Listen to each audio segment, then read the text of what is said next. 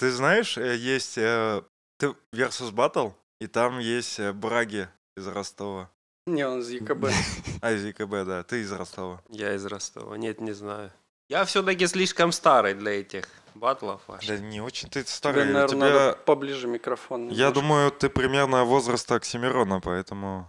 Йоу-йоу-йоу, это Фронтенд Юность, самый академический подкаст о фронтенде. Слышь, поэт, твоя муза походу зверь неведомый Она копия трипереда, но, увы, не дредами Малая даже не скажешь, в плечах косая сажени Глаза, как узники в зиндане, глубоко посажены. Эй, твой снаряд, малец, не бронебоен Хочу, чтобы меня судили Deep Sense и Джонни Боем Майню рэпа не биткоин, как лиркоин. 10 лет прошло, ты все никто, я стал звездой, а мина коем. Эй, я спускаюсь в андер, забрать все у господ Возвращаю онлайн батлом их проебанный спорт Пусть дворовый, но спорт, ну так и быть, я в долгий путь Время пыль с винтовки сдуть, им положить цветок на грудь И У нас сегодня в гостях Виталий Брагилевский, Пау-пау-пау. борец с токсичностью из JetBrains и математик. Ну, я бы не сказал, что я математик. Так же Математики бы обиделись. А, кстати, я вообще хотел с места в карьеру начать и начну с другой даже темы. А Ты не замечал, что у математиков есть это комплекс э, неполноценности в плане того, что я вот не настоящий математик. Просто у нас есть еще один кореш, который тоже очень умный, и такой, говорит, а я типа вообще тупой. Нет, у настоящих математиков такого точно нет. Нет, ну ты понимаешь, то есть кого мы называем математиком? Там человек, который доказал самостоятельно пару десятков теорем, опубликовал статьи на эту тему. Вот они математики. Есть у меня тоже есть статья по математике, я ее опубликовал, там, по-моему, в 2005 году. Я даже, если напрягусь, вспомню ее название, но сказать, что это там существенные математические достижения, я не могу. Ну и после этого я бросил этим заниматься, так что математик это так. Слушай, ты ведь еще целую книгу написал, and Depp. Половину книги. Половину. Да, она, она, она находится в программе раннего доступа, она очень долго пишется, она уже, по-моему, с июня прошлого, еще 2018 года ее уже можно там купить, она потихоньку дописывается, и отдельные главы до- доходят до читателей. Сейчас, правда, издательство хочет первый том э, выпустить, как раз для него все написано, но это примерно половина. И сколько человека часов у тебя это заняло, скажем Ой, так? э, безумное количество. Я пытался оценить, э, у меня получилось, что на одну главу уходит примерно 80 часов. Это вот чисто часов работы. Я там какое-то время трекал это все. Вот, 80 часов, сейчас там 10 глав, так что примерно 800 часов. Мгм. И это на протяжении э, двух лет. Я ей начал заниматься, наверное, в октябре-ноябре 2017 года. А сколько всего глав планируется?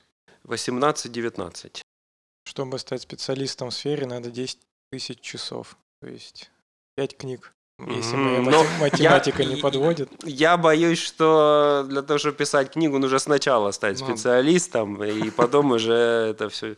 Но у меня, правда, был период, э, в течение которого вот полгода я вообще э, не писал, где-то с э, февраля вообще не писал ни, ни одной строчки, ну, из-за того, что там много всякой другой работы было. Да, а потом сейчас опять вернулся к этому делу. Но все равно мне кажется, что если вот я, например, не знаю книжку, о, не знаю про Haskell, если напишу книжку про Haskell, то я уже буду как минимум медлом по Haskell. Но книжка будет так себе. Но м, может Рома же говорит не о том, какая польза от книги будет, а будешь ли ты уже специалистом после этого. Значит, я на самом деле с этим соглашусь. А, а, Я знаю несколько книжек по Хаскелю, которые писались ровно с такой целью. То есть там чувак сам а, изучает Хаскель и пишет про это. И я должен сказать, что это примеры очень хорошие. То есть я вот а, там и студентам своим рекомендовал книжку, например, Дениса Шевченко «А Хаскель по-человечески» она называлась. И у нее, то есть ну видно, что он сам э, изучает Хаскель и пишет про это, причем очень простым языком. Он говорит, вот я там пишу по-простому, так, чтобы мне было понятно. И это реально заходит. То есть ты читаешь и понимаешь, ну да, там, если ты уже специалист, тебе все просто, но если ты не специалист, то тебе понятно, потому что он как бы для себя пишет, разбираясь с этим и тут же описывая. Так что это на самом деле действительно хороший опыт. Другое дело, что у меня книжка, она позиционируется как а, не первая книжка по Хаскелю, то есть если ее читать, то там сразу ничего не будет будет понятно. То есть она уже рассчитывает на то, что какие-то знания у читателя есть. Тут, тут немножко сложнее изучать. Хотя, да, в некоторых главах я так и писал, сам в чем-то разбирался и тут же описывал. На самом деле я чаще в своей карьере э, изучал что-то, читая спецкурсы на эту тему. Вот это сплошь и рядом. Хочешь чего-то изучить, прочитай спецкурсы, разберешься. Тут же там вроде что-то рассказываешь, студенты начинают задавать вопросы, а ты не знаешь, как на них отвечать, поэтому углубляешь свои знания. Если студентов много, они начинают очень интересные, много вопросов задавать. Короче, в конце становишься супер крутым специалистом. То есть первый раз студентам, наверное, можно считать не очень повезло, потому что им кто попало, это все им объяснял. Но на второй раз уже читаешь как крупный специалист. Нам забыли еще сказать, что ты в СПБГУ преподаешь. А, Да, да, вот я с э, сентября этого года работаю как бы по совместительству в СПБГУ. Но я не, не только преподаю, я еще занимаюсь там чем-то вроде учебного планирования. Вообще, ты же уже преподаешь там, ну, что-то дофига прям, да? Я так понял, У меня сейчас 15 лет. 17 год преподавания. Я начал э, в 2003-2004 учебном году работать. Сразу я закончил магистратуру и сразу же начал преподавать после. А я младшую школу тогда закончил. У меня был первый спецкурс по WebXML технологиям. Я рассказывал про JavaScript, Ajax, там, Ajax. А XSLT. XSLT там было, да, я обожаю XSLT. Вот с тех, с тех времен я, мне вообще она такая очень понравилась технология какая-то. Ну, Мне нравятся технологии, которые не похожи на все вокруг. Я такое обожаю. На что-то человеческое не похоже. Это, это вообще, ну как Haskell, да? Это главный фактор, чтобы я этим заинтересовался. Не, ну э, XML, XSLT, там же все клево, что все довольно так декларативненько. Да, душевно. да, да. Пока ты не напишешь на этом какой-нибудь огромный проект. У меня никогда не было такой проблемы. Я не пишу огромные проекты. Я пишу Hello World для того, чтобы вот на лекции что-то рассказать. А, кстати, вот, э, ну, не бывает такой все-таки сложности, что преподавание в универе, оно может иногда быть отдалено от практики прям, ну вот, типа какие-то искусственные примеры там, например, обсуждаются. Оно должно быть удалено от практики, потому что университетское знание со времен еще средневековья и начала нового времени, то есть если читать теоретиков университетского образования, которые вот, вот там новое время это все появлялось там в Германии, э, там важно, чтобы оно не было совсем практическим обучением, потому что то есть что такое практическое обучение? Это когда ты там сапожник, у тебя, у тебя есть подмастерье, и у, мастер учит подмастерье там забивать гвозди. И вот он научился, и дальше всю жизнь забивает гвозди, мастерски это делает, там потом научился еще что-нибудь делать в этой своей обувной э, технике и все такое. А университетское образование изначально по своей основе, по своей основе должно от этого отличаться. Оно должно создавать людей, которые смогут э, потом создавать что-то новое. Сомневаться, что гвоздь вообще нужен, эффективно ли это, может, что-то другое. Отличный, отличный образ, да. То есть, может быть, на клей стоит перейти. То есть, когда тебя научили чему-то практическому, у тебя голова не выходит за пределы того, что ты знаешь. А цель университета – сформировать людей, которые могут двигать дальше прогресс, создавать что-то новое, менять существующее на что-то еще не существующее. Это тебе не HTML Академия.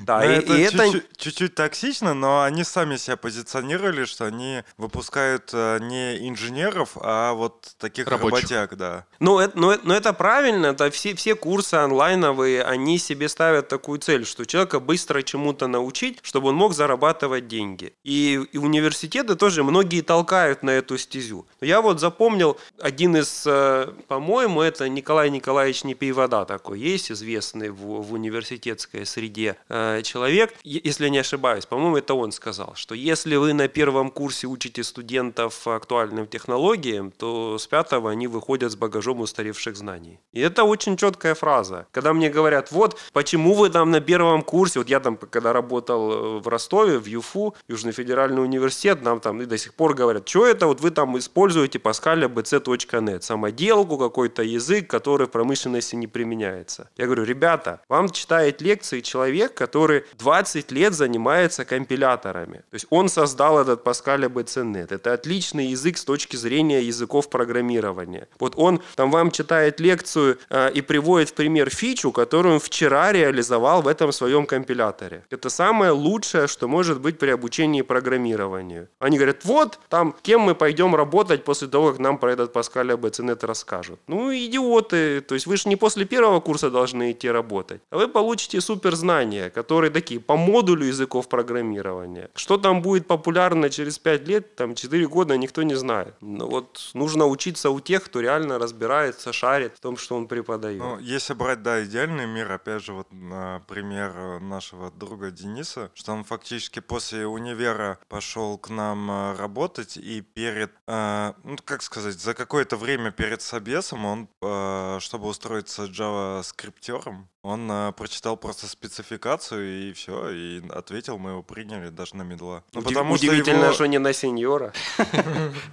В смысле, я, я про то, что я очень до сих пор удивляюсь. Ну, очень мало людей у нас в JavaScript сообществе, которые могут осилить спецификацию. То есть, а ладно, он ее прочитал, хрен с ним, он ее понял, а это довольно сложно. Давайте я зачитаю наших патронов, и мы потом продолжим. А, Ергин Александр стал нашим патроном, и Игорь birisi Пересунко. А еще нам прислали донат, э, новогодний донат на носочки, а кому сами выбирайте. Стикеры девственно не наклеенные, а Лехина фотка с Холли Джесс в рамке. Видимо, ага. ты прислал кому-то свою фотографию, да? Да никому не присылал, видимо, меня кто-то сфоткал. В интернетах нашли. Вообще, если что, то у меня включен твиттер, здесь я вижу, ты без телефона, так что, если что, можешь подглядывать. Я недавно... Вдруг без этого уже тяжело. Не, я нормально отключаюсь, да.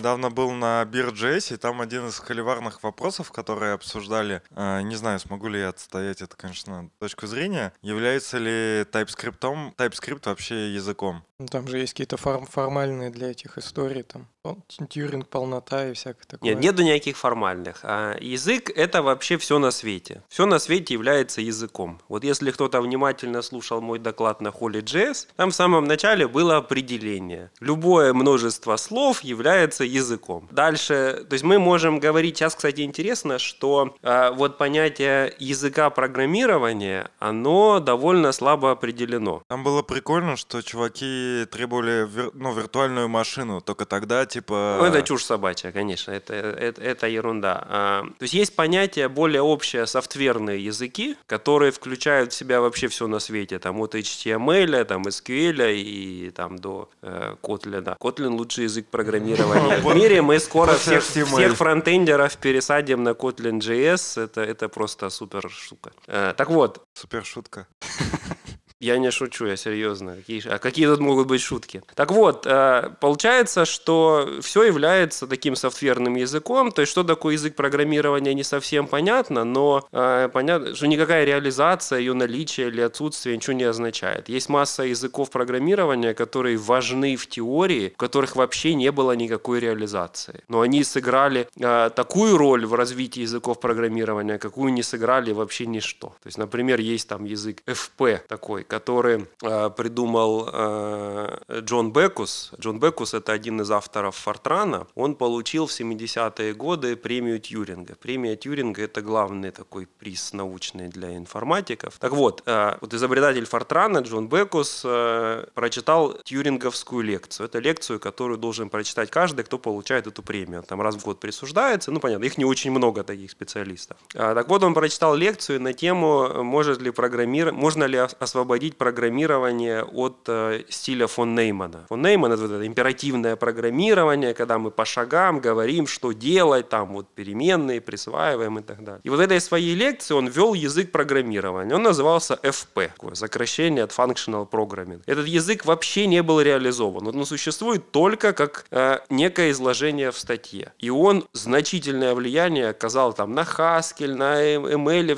языки, там на, не знаю, там э, какой-нибудь язык.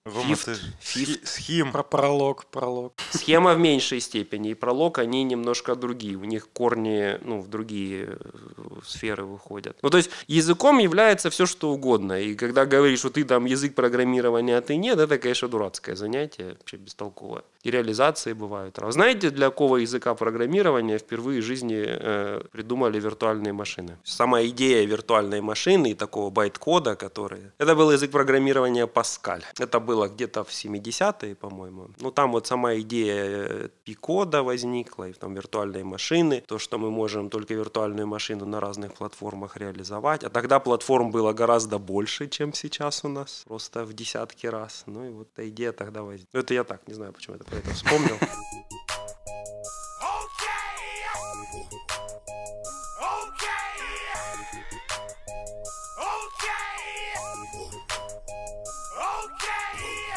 Мы видели тут в Твиттере, что ты писал, что ненавидишь data science и машинное обучение и искусственный интеллект. Особенно искусственный интеллект. Нет, я действительно... Ну, я почему про это А написал? Я- блокчейн как же? Ну, как хаскелист, то есть хаскелист, любой уважающий себя занимается либо компиляторами, либо блокчейном. Вот я как-то выбрал компиляторы для себя. Знаете, есть такая картинка там для хаскелиста, там девайс с двумя кнопками. На одной написано блокчейн, а другой компилятор. Вот я свой выбор сделал. А в чем вопрос был, я забыл. А, ты сказал, что ты не А, про Data любишь, Science, да. То есть, ну, я же, я когда пишу в Твиттер, я там нахожусь в каком-то контексте. И в этом контексте мне приходит в голову, что я вот что-то такое должен написать. Там резко или еще какая-то. Тут контекст был такой. Я сижу на защите проектов Computer Science центра. Там э, 16 человек защищаются. Это все больше трех часов длится. Из этих 16 двое моих студентов, которые там что-то делали про компилятор. То я, конечно, мне, что мне интересно. И практически все остальные доклады про Data Science, там у всех какие-то нейронные сети, там кластеризация, какие-то там методы машинного обучения, еще чего-то. И я, вот я, мне приходилось много раз слушать такие доклады. Я их ненавижу. Во-первых, потому что я ничего не понимаю вот в этой области, принципиально не понимаю, вот, не, хочу понимать. И они все время про это говорят. И там какой-то новояз свой, и там им вопросы задают, и обсуждают, и все вот это. И ты как бы сидишь и слушаешь там три часа китайский язык. Вот у меня такое же ощущение. И при этом, что еще больше меня раздражает, они там всегда какие-то жуткие формулы пишут. Знаете, как вот на этой картинке, что там ты же, ты же просто коэффициенты подставляешь, ты что, пес, я математик. Вот, ну, у них то, вот это ощущение. То есть они пишут эти гигантские формулы. Я с математическим бэкграундом, я могу понять эти формулы, но я уверен, что они им не нужны, потому что они действительно меняют коэффициенты в этих своих реализациях нейронных сетей. Но они бредом эти формулы гигантские показывают. Вот они математики. И вот, слушав пару часов вот этого всего, я и написал в Твиттер, что ненавижу. Но я вообще... То есть это, конечно, эм, самое ужасное, что есть в этом мире, это применение машинного обучения в компиляторах.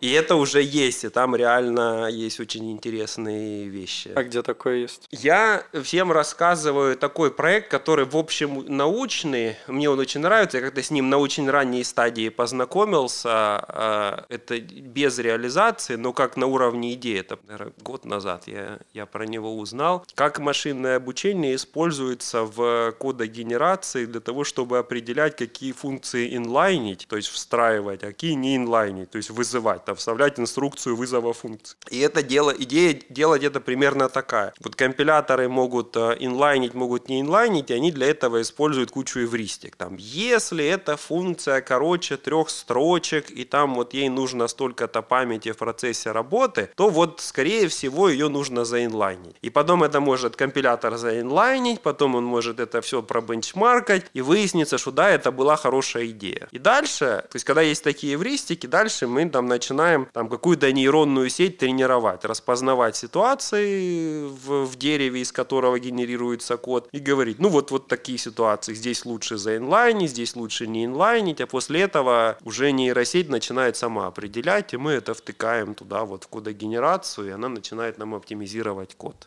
И уже дальше никто не понимает, почему она принимает такие решения, но вроде как это должно работать. Ну вот, вот пример того, как реально внутри компилятора это можно применить. Применить. И такое ощущение, что такого будет все больше появляться, потому что действительно есть задачи, на которых нейросети принимают решения лучше, чем классические алгоритмы. Язык программирования нейросеть напишет. Сколько этих языков? Можно их все скормить, а она потом тебе выплюнет назад. Самый лучший язык. А ха- Хаскель назад выплюнет.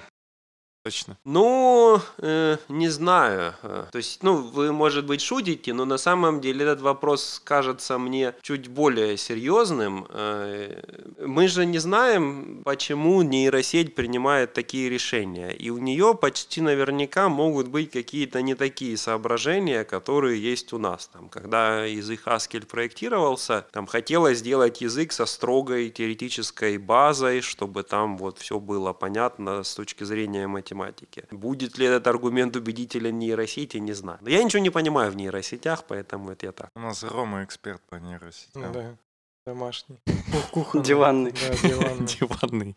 Че, Саня, ты Засуетил. копаешь? Все окей, это наш бэкап просто. А вообще, ребята, слушайте, тут у них в этом подкасте все так круто. То есть я смотрю, техническое обеспечение просто фантастическое, как на другой планете. Ну, мы старались, да, и слушатели наши нам, ну, скидывали донаты, становились нашими патронами, за счет этого в основном как бы мы это все и купили. Ну, еще потому, что фронтендеры много платят. Да слишком много, по-моему. Ну, конечно. Но, Да вообще все вот эти программисты, они, конечно, переоценены. а мне кажется, наоборот, что э, все другие специальности недооценены. Ну, то есть, я считаю, что вот такая зарплата, э, которая фронтендеров там и у программистов, она должна быть средней. Сейчас, а вот это сейчас людей. прозвучало, почему фронтендеров и программистов? Это, это у вас общее в отрасли, да, такое? То есть я думал, что это шутка. Я имел в виду фронтендеров и других программистов. Ну хорошо, хорошо. Но э, нельзя же, с одной стороны, всем платить много, с А, другой ну, стороны... это от государства зависит. Я так понимаю, что в Швеции там примерно в таком духе и есть, что Ну, я слышал, да, про домохозяйка такое, да. зарабатывает как фронтендер. Ну да, мне говорили, что сантехники очень хорошо в Калифорнии живут. Так, а у нас тоже, как бы, по сути, бывает, ты там вызовешь какого-нибудь чувака, который тебе там, не знаю, кухню установит, но он там несколько часов что-то там посверлил, пособирал, там хоп, и заработал там за это время, он там тысяч пятнадцать, типа. И это еще не самые низкие цены. И, ну, так вот думаешь, как самые бы- высокие. Да, не самые высокие. Мгм. Ну и ну, мне кажется, что это вообще сопоставимо так-то с зарплатой там разработчиков некоторых. Только разработчик чуть-чуть два часа что-то там понажимал, понажимал, заработал. Ну, с другой стороны, нужно знать, что нажимать. Ну, просто я как там человек, который проработал кучу лет в университете и получал там минимальную зарплату за свою основную работу, из-за чего приходилось там всякие по- по- подработки э, делать. Ну, то есть я там, там после- последний год работы в университете получал 20 тысяч рублей в месяц за свою основную работу, там кучу всего делал. Ну, как бы, я считаю, что программисты слишком много зарабатывают. То есть ты считаешь, что программисты должны тогда по 15 все получать?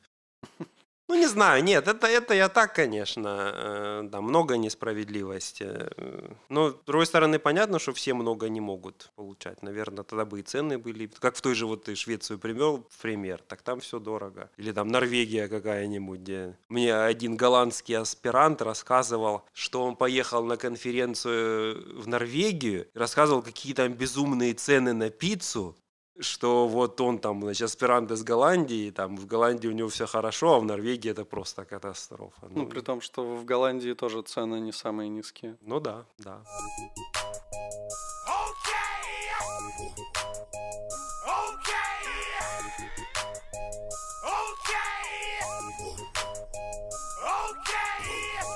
Что, может, тогда обсудим, Политхакатон? Да, политхакатон. Хакатон в защиту политзаключенных. Ты же там был э, членом жюри, ну или еще являешься им, да, Да, он не да, закончился. да, да. Вот, может, э, расскажешь, как там, какие проекты были, что интересного было, как И вообще зачем ты туда вообще вписался?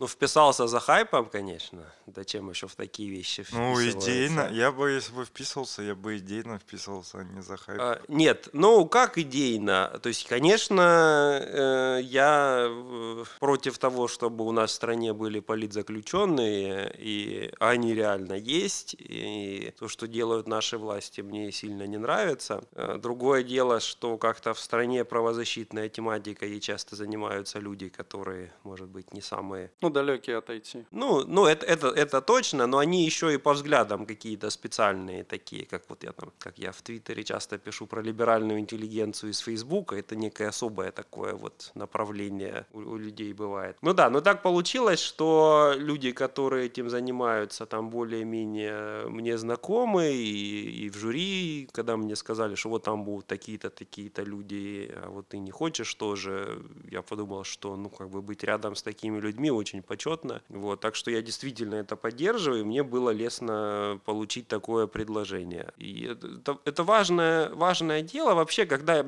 когда вот э, первая движуха была, там, когда айтишники pull request, э, там, на pull реквестах делали, да, там что-то на гитхабе, там, я уже забыл против чего, там, что там было. А, ну там было как раз-таки вот тоже подписи в защиту политзаключенных, по-моему, да. вот по московскому делу. И там, да, на гитхабе еще где-то, по-моему, сделали, там в двух местах это было, и мы вот тоже то есть я тогда позволил себе поиздеваться. Это такое напоминало скорее айтишное развлечение. То есть айтишники вот за что берутся, вот им бы развлечься. И это все. И я там со студентами своими разбирал кейс. Мы как раз там GitHub изучали на первом курсе. Я говорил, ну вот смотрите, то есть они сначала сделали такую систему, которая ну, не могла работать. Им там наприсылали тысячу pull реквестов им нужно было конфликты разрешать вручную.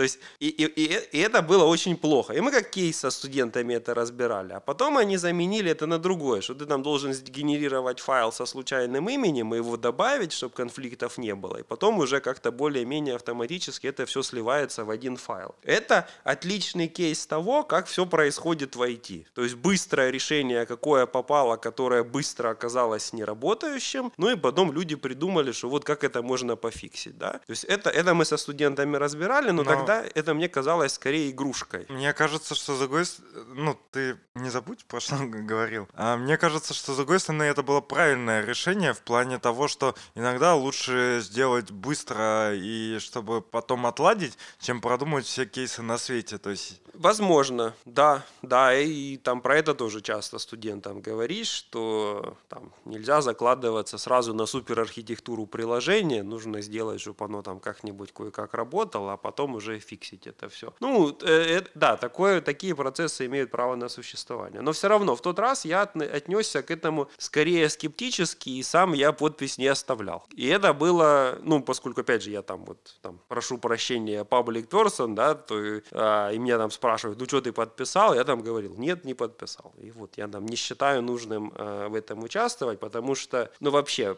подписание коллективных писем – это такой жанр, у которого есть много таких негативных аспектов, которые вот за всю историю там еще советских времен там часто проявлялись. То есть я как бы в таком участвовать не очень хотел. А потом тут получилось вот с этим хакатоном, что я какой-то твит увидел в ленте, отретвитил. Видимо, э, кто-то из организаторов, кто меня знал, там они решили, что можно меня туда позвать. Не позвали, я сразу же согласился. Я подумал, что а, это какое-то более полезное приложение сил. То есть изначальная идея, давайте придумаем какие-нибудь приложения, IT-решения, которые решат проблемы, существующие вот с этой ситуацией. То есть все-таки в IT-решение проблем я верю. Многие считают, что это все глупость, что решение на каком-то другом уровне нужно делать. Ну, кто-то там призывает с коктейлем Молотова на Кремль идти. Никто не призывает. Никто не призывает. Естественно, это абсолютно неправильная идея. Мы против этого. Но э, по сравнению... На сегодня с... это уже было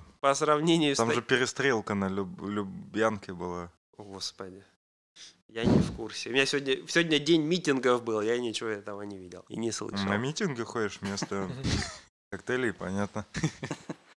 Ну да, сегодня там кто-то мне написал, что Брагилевский на митинге, там, где Ленин на, на какой-то трибуне, даже. Меня часто с Лениным сравнивают, я привык. Вот, и, и, в общем, я согласился. И на этой неделе мне прислали работы, там 26 э, работ, если не ошибаюсь, э, получилось. В основном большинство из них индивидуальные, просто люди там чем-то занимались. Там попросили по ряду критериев э, оценить, э, я это все сделал. Э, там сколько-то часов у меня на это ушло. Э, сказать, что там реально были какие-то супер крутые работы, я не могу. Э, но мне кажется, что это нормально. То есть ожидать, что там все будет крутое. Один проект, я не знаю, какие там результаты, как это все посчитают, потом соединят это мнение жюри, это я не очень представляю. Но из того, что мне запомнилось, и по моим оценкам самое крутое было, это проект, в котором какой-то мужик, парень, чувак, не знаю, а,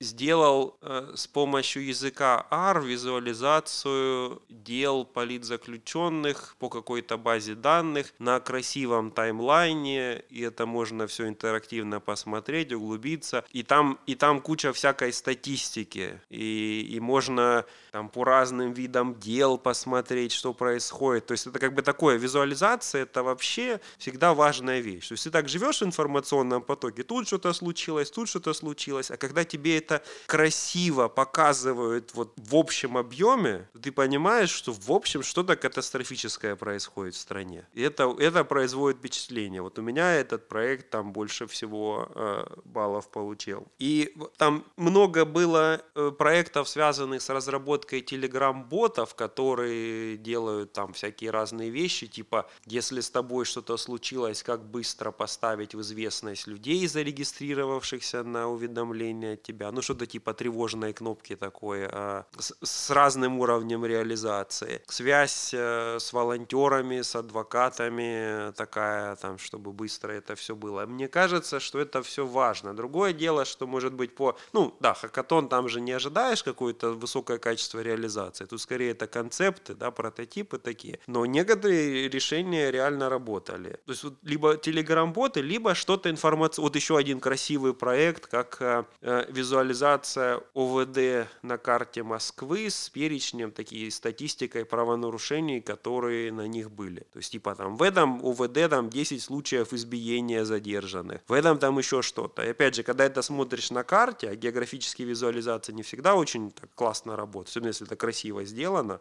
опять же ты понимаешь, насколько все плохо. То есть в ситуации, когда тебе нужно бороться за права политзаключенных, ты должен сначала понять, что есть такая проблема. Потому что большинство у нас, как мне кажется, считают, что никакой проблемы нет. А если проблемы нет, то все вот эти, кто вот этой ерундой занимается, они, ну, там просто развлекаются. А когда ты это все видишь, ты понимаешь, что, ну, черт возьми, есть проблема. То есть какое бы у нас мягкое государство не было, и вот там со Сталиным не сравнить, но по меркам 2К 19 года и по сравнению с другими странами мира, ну, кажется, что мы там находимся черти где вообще. Так что важное дело, я с удовольствием поучаствовал, вот интересно посмотреть, что потом там, кто призы получит э, по общему мнению жюри, потому что я там всех, всех в принципе, людей узнаю, уважаю, тех, кто там будет принимать эти решения. Окей, так, а вы-то что думаете? Я по поводу хакатона думаю, что... И что думаете про статью в новой газете? Колонку. Какую? А, ну там они же написали какую-то дичь, да? Я не помню, что именно они там написали. Но они написали, они начали там, это такой автор э, некий Голубицкий, который, как выяснилось... Когда-то э, там редактор ком- в компьютере ну, был. э, статьи писал для компью- компьютера, да, колумнист, и он, э, ну, какой-то явно сумасшедший тип. Она- но, но, как написала новая, это человек, пользующий- пользующийся заслуженным влиянием на умы айтишников. Я его узнал как раз после этого кейса. Да, он нам начал с того, что вот есть такое английское слово «гид» — неприятный человек. И дальше, дальше написал, написал про GitHub, что это, конечно, вот не место, где собираются неприятные люди, но вот там программисты какой-то ерундой занимаются. А вот на этом GitHub еще и вот такой вот хакатон, и дальше кучу всякой дребедения. Но они вроде от него немного открестились, они сказали, что, ну, это вот колонка, как бы, и колонка. По-моему, даже они, по-моему, еще написали потом статью какую-то уже, ну, более адекватную про этот хакатон. Так а как новая газета-то могла так облажаться? Они же Вот вроде... колонка чувака в газете. Ну, Что хочешь, то и пишет. Ну да. Ну, Ну, сейчас, странно. знаете, э, э, колон- колонка колонки рознь. То есть у меня к ней отношение к этой статье такое. То есть человек уже давно, то есть он там писал какие-то обзоры на телефоны, там еще что-нибудь такое. Он как про какие-то темы типа там VPN высказывается. Но ясно совершенно, что в технологиях он уже давно ничего не смыслит. Он там журналист, филолог по образованию, и хотя у него какой-то такой бэкграунд писать про IT есть, но в программировании, в реальных технологий, он ничего не понимает. И дальше он пишет статью, в которой оскорбляет всю отрасль. То есть там наезды на GitHub. То есть GitHub это уже, в общем, такая довольно системообразующая э, вещь программирования сейчас. И, и когда он там начинает писать такую ерунду заведомую, ну, это проблема новая, что они доверяют э, этой точке зрения. То есть если это важная тема, то, как э, другие журналисты в Твиттере объясняли, то есть как это происходит. У тебя есть важная тема. Значит, ты берешь комментарии у разных людей. Ты там спрашиваешь у организаторов хакатона чего-то, еще там у кого-то, кто за, кто против, и делаешь какую-то статью. А если ты по горячей теме выпускаешь вот такую колонку и говоришь, ну, кто не согласен, давайте пишите ответ. Так кому вы со своей новой газетой нужны писать вам ответ вообще? То есть э, это, это газета, которая, ну, она для кого-то имеет важное значение, но для молодежи, для айтишников она не нужна. Никто не будет вообще с ними спорить на эту тему. Думаю, ну, там, окей, бумер, да, всей новой газете скажут, и, в общем, и, и имеют полное право на это. Так что колонка не колонка, но это хорошая отмазка. Насчет дисклеймера, который там был, я вот не знаю, сразу он был или не сразу. Не, не сразу они Ну его вот. потом добавили. Ну вот у меня тоже такое ощущение, что когда они поняли, что случилось что-то не, не то, они его добавили. Но так это и лишнее подтверждение, что они сразу не подумали. То есть кто вообще там... У газеты должен быть редактор, который должен читать эти колонки и принимать решение, вставится оно или нет. Это не вопрос цензуры, это вопрос какой-то журналистской этики, культуры, что ли. То есть когда такая очень резкая колонка, ну, или ты в один номер рядышком ставь э, э, другую статью, которая, которая написано что-то другое. Тут Ну, же- более тут- объективное ну, что-то ну, хотя бы. другая точка зрения. Слушайте, я вам на это, там журналистика, вот у нас тут мы про IT разговариваем, я вам расскажу такую историю из, э, сейчас вот вы удивитесь, а, про машину Тьюринга.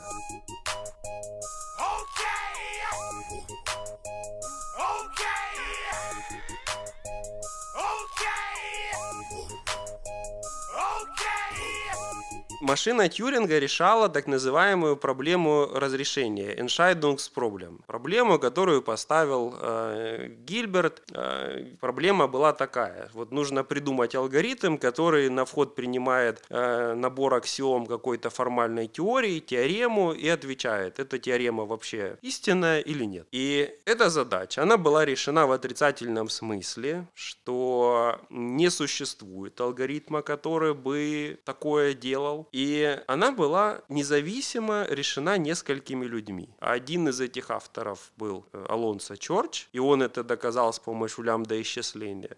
Второй из этих авторов был Алан Тьюринг. И он это доказал с помощью машины Тьюринга. То есть абсолютно разные подходы. Значит, и исторически, вы сейчас поймете, почему я это рассказываю вот, вот в этой истории. Э, Это происходило все таким образом. Значит, в 1935 году Чорч написал статью про то, что Entscheidungsproblem э, неразрешимо. Но эта статья не была опубликована. Он эту, эту статью, ее прислали на рецензирование нескольким специалистам в этой тематике. Одним из специалистов был такой Макс Ньюман, который работал в Кембриджском университете. И этот Макс Ньюман осенью 1935 года читал курс по матлогике, и у него в курсе были открытые задачи. И одна из этих открытых задач, то есть без решения, была вот эта Entscheidungsproblem. И этот его курс слушал Алан Тьюринг. Ну вот там в университете слушал курс, услышал эту проблему. И говорит, ну что, раз проблема, давай решу. И в процессе решения э, придумал машину Тьюринга и тоже доказал, что она неразрешима. И пришел к этому лектору, он его еще и научником был, и говорит, ну вот статья. И тут Макс Ньюман, который только что получил на рецензию статью Чорча про то, что Entscheidungsproblem неразрешимо. И тут э, его студент, который принес ему решение, похоже, что правильное, которое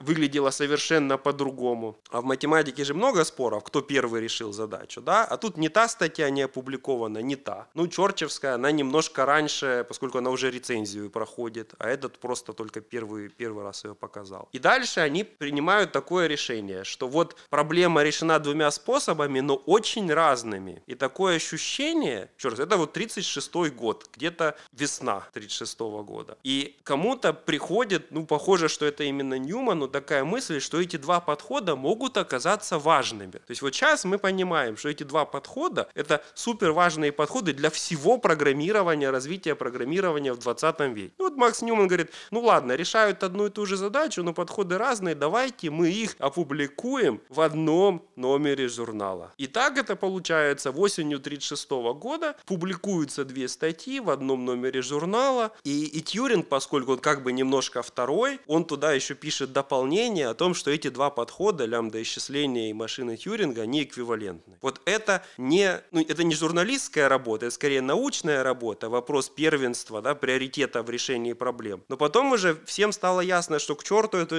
Entscheidungs проблем, она хоть и важная, но в народном хозяйстве гораздо более важным оказались вот эти две модели, лямбда-исчисления и машины Тьюринга. И вот, но они это опубликовали в одном номере. Вот, вот это ровно то, что сделали бы, э, что сделал бы нормальный редактор нормальной газеты, а не вот то, что получилось сейчас. Полная ахинея, опубликованная и без э, какого-то такого разумного мнения рядышком. Вот так. Рома залип на Марио. Нет.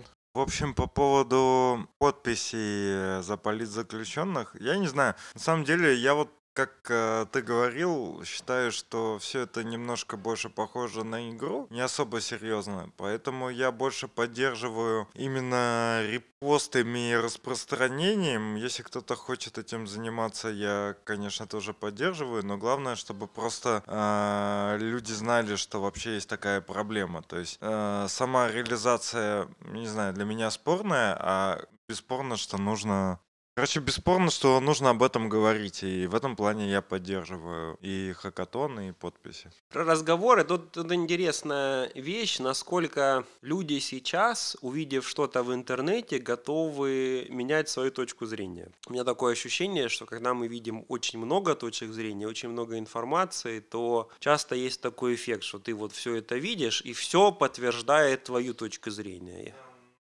Тут же есть еще такая тема, как сказать, э, человек когда-то меняется, когда это его затрагивает. То есть, условно, понятное дело, он там, если считает, что все хорошо, затронул его семью, он может поменять там точку зрения. Или наоборот, там считает, что все плохо, а что-то с семьей позитивное случилось. Потом, если в каком-то ближайшем окружении, потом, может быть, уже, ну, условно, мы так сидим, там э, программисты думают, что там вот кого-то там задерживают, еще что-то, а оказывается, что и других программистов программистов тоже задерживают. Вот пацан- Например, да, пацанов вот задержали. Нас задерживали в Москве на митинге.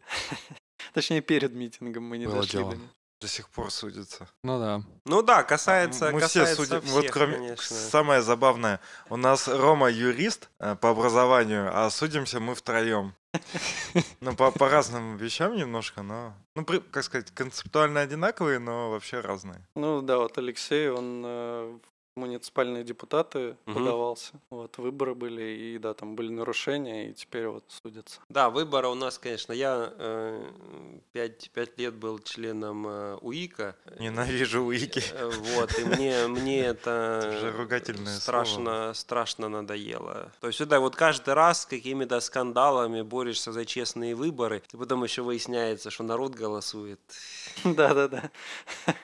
Это, кстати, есть прикол вот в этом, что многих, э, многие люди, таких либо оппозиционных взглядов, либо которые хотят что-то поменять, они могут разочароваться в своем порыве, когда увидят, что реально многие люди поддерживают э, власть. То есть мы вот думаем, что, ну, мно- точнее не мы, а многие думают, что вот там куча фальсификаций, а на самом деле люди так не думают, там еще что-то. А, а на самом деле вот мы Это так, но с другой стороны, а, в какой-то момент начинаешь чувствовать свою принадлежность к элите, а элита должна вести народ вперед. То есть, ну, народ у нас безграмотен. Это сейчас цитата из какого-нибудь там, не знаю, там кто.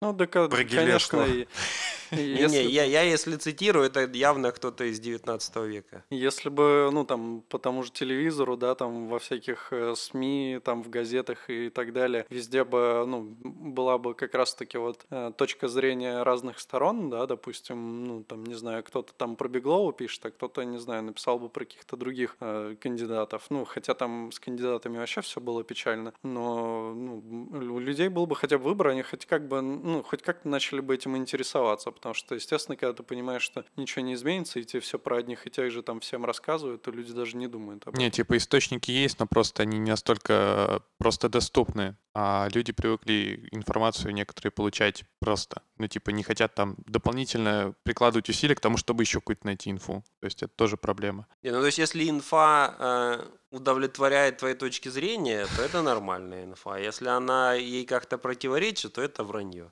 О, это Санина позиция.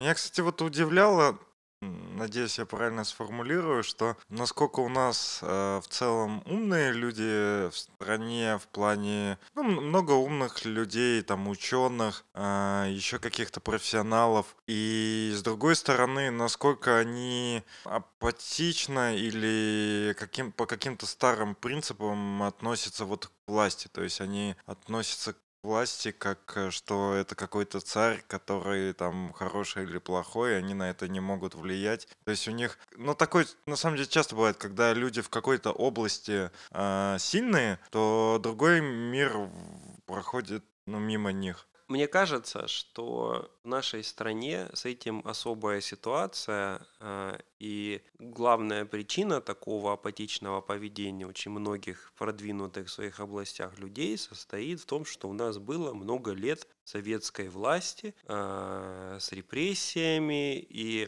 то есть началось это все с того, что элиту общества вообще уничтожили. Там уже кто остался, тот остался. А новую формирующуюся элиту много раз давили. И, и в таких условиях, в общем, появиться борцам, ну, неоткуда. И у нас они там наперечет, там, мы там можем вспоминать академика Сахарова, там, еще ну, какие-то такие имена, которые действительно супер продвинутые, и которые имели активную гражданскую позицию и как-то пытались бороться. А до академика Сахарова сколько народу было, ну так они все и там на, в в лагерях и, и- и сгинули. Так что у меня такое ощущение, что у нас в стране, несмотря на последние, ну вроде как с 90-го года, сколько там, 30 лет свободы, в общем, у нас было 70 лет несвободы, причем очень жесткой. А народ не может, в общем, так вот си- сильно быстро поменяться. Мне рассказывал э, мой заведующий кафедрой, что когда он был молодым, а это было, соответственно, ну, наверное, где-то в 50-е, там, может быть, 60-е годы, и он что-то там такое говорил, его родители, которые тоже там, они были, по-моему, медики, что ли, если я не путаю, то есть они говорят, ты там аккуратнее, там, вот у них это вообще, то есть у него уже не было такого страха э, там, перед сталинскими временами, а у родителей было. Это все равно как-то влияет на людей. Там, понятно, на меня, например, это уже, наверное, не влияет. Хотя тоже я помню прекрасно, когда я там был маленький, меня учили и не высовываться, там, и с учителями не спорить, потому что вот мало ли что там, да, там все-таки такое, такое время. Что это все влияет на людей. Может быть, как непоротое поколение, те, кто родились при Путине, может быть, э, они смогут как-то продвинуть вперед нашу нацию. Не знаю. Хочется, хочется жив- живут всю свою жизнь при Путине, да? Ну, а, но, но, но это означает, что он для них какая-то такая константа, которую они не очень серьезно воспринимают. То есть то, что существует всегда, оно как бы не существует. Это такой фон. То есть когда там я, я там родился еще при Брежневе, понятно, что я там ни- ничего не помню из брежневских времен, но все равно я Но родился. звучит серьезно. Но оно, оно менялось все как-то у меня. А У них не меняется, и поэтому это их не, не пугает и не настораживает. Ну, как бы это было всегда. То есть я помню, я как Не-не-не, кстати, я был неправ. Медведев же был 4 года. Э, Ну да, конечно. Че, может тогда... Да к тем временем же результаты подъехали. Покатона. Да? М. Да. Могу, Ой, что там, да. могу рассказать. Так, ну для наших слушателей Это еще ты раз. типа написал, что у нас Брагилевский в гостях, давайте результаты? Да, срочно. Вот, жюри рассмотрели 26 проектов от команд. Э, Та-та-та. И вот таблица. В общем, есть общая таблица, но в самом сообщении три главных. Э, Победитель – это команда Доха и их приложение Hensel для оповещения близких и адвокатов в случае опасности. Второе место – команда 42 с визуализированным таймлайном по политическим Вот делам. это то, что я рассказывал, да. И тут есть, кстати, видео, сейчас я посмотрю. И команда Spirit с умной поддержкой, приложением, которое помогает объединить усилия в поддержке политических заключенных, походов на суды, передачек писем и так далее. Всех поздравляют, и самое главное, что солидарность, развитие общества, давайте дружить, общаться и все такое. Вон, сейчас зашлю в наш чатик я ссылочку. Саня, он можешь на телек Мгм. вывести, раз у нас есть как раз команда номер два. Вот там есть видос. Ну. Кстати, вот э, я не видел, конечно, этого, но по описанию очень похоже на приложение, которое уже есть. Ну, одно из них это OVD-инфо, ну, там бот точно Мгм, есть. мгм.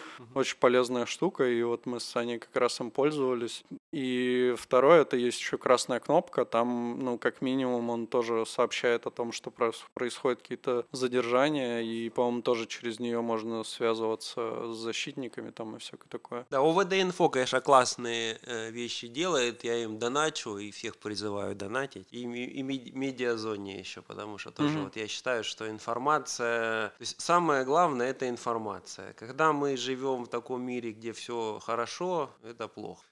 А когда ты знаешь всю правду, это вот тебе помогает жить. Так что донатить нужно всем таким ресурсам. Да, вот визуализация, это на... Мне еще понравилось там язык реализации. AR, это такой не самый Популярный. популярный. Ну, то есть для статистиков он, конечно, популярный, и там все идет оттуда, все тренды, а, но, в общем, не, не так часто приходится видеть. Но там и, и выглядит это все очень так Как красиво. это интересно сделано. Они выкачали сначала данные, потом их просто завизуализировали. Да, да, там, там база, там есть ссылка на какую-то базу, из которой это все берется. Ну, а R вообще, он, вот там много всяких библиотек, которые визуализацию очень хорошо делают. Там же, как бы, если у тебя хорошая библиотека для визуализации, то тебе не нужно быть дизайнером, чтобы получилось хорошо. То есть ты там повызывал методы, и у тебя уже красиво, приемлемо. Ну и вот тут вот очень хорошо это получилось, по-моему. То есть это второе место, я Да. так понял, да. Да. Okay.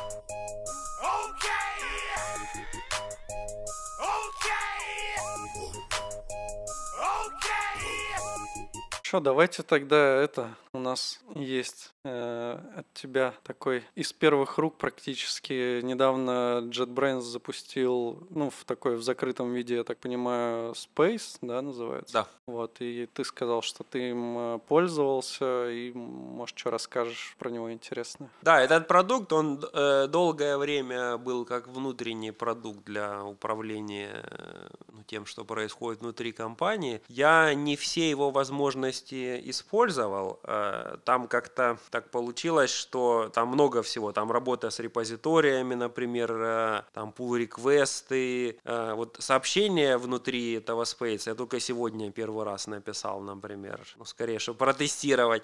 А что мне больше всего нравится и что я больше всего там использую, это, это то, что можно внутри компании очень легко найти человека, который тебе нужен. То есть у меня получается так, я, я работаю в компании, у меня нет команды, я сам по себе, но мне из-за какой-то любопыт, любопытства природного иногда интересно там с кем-то пообщаться, с тем, кто делает что-то конкретное. И вот такой use case. Большая компания, там тысяча сотрудников, да, у нас JetBrains больше тысячи. И как найти быстро человека, который делает что-то тебе нужное. Там для IntelliJ ID там занимается ее интерфейсом. И вот та структура, которая, структура команд, которая заложена в Space, она позволяет это сделать практически мгновенно. То есть ты там вот по ключевым словам находишь команду, которая этим занимается, тут же находишь ее тем лида, определяешь, а, где он находится. Я там увидел, там этот человек, он вообще в Мюнхене, но вот я там тут же увидел, что он вот там буквально на этой неделе находится в Петербурге, и тут же его поймал, там забронировал в этом Space переговорку, э, и пообщались там, и задал все необходимые вопросы. То есть вот большая компания, в которой можно быстро найти информацию на такую тему, мне кажется, это супер важная вещь. И вот все в этом спейсе идет вокруг э, команд. Там у команд есть проекты, э, там, насколько я понимаю, там проекты управляются проще, чем в каких-то системах типа Jira, ну, там типа to-do лист простенький, там засайнить на кого-нибудь, это все, это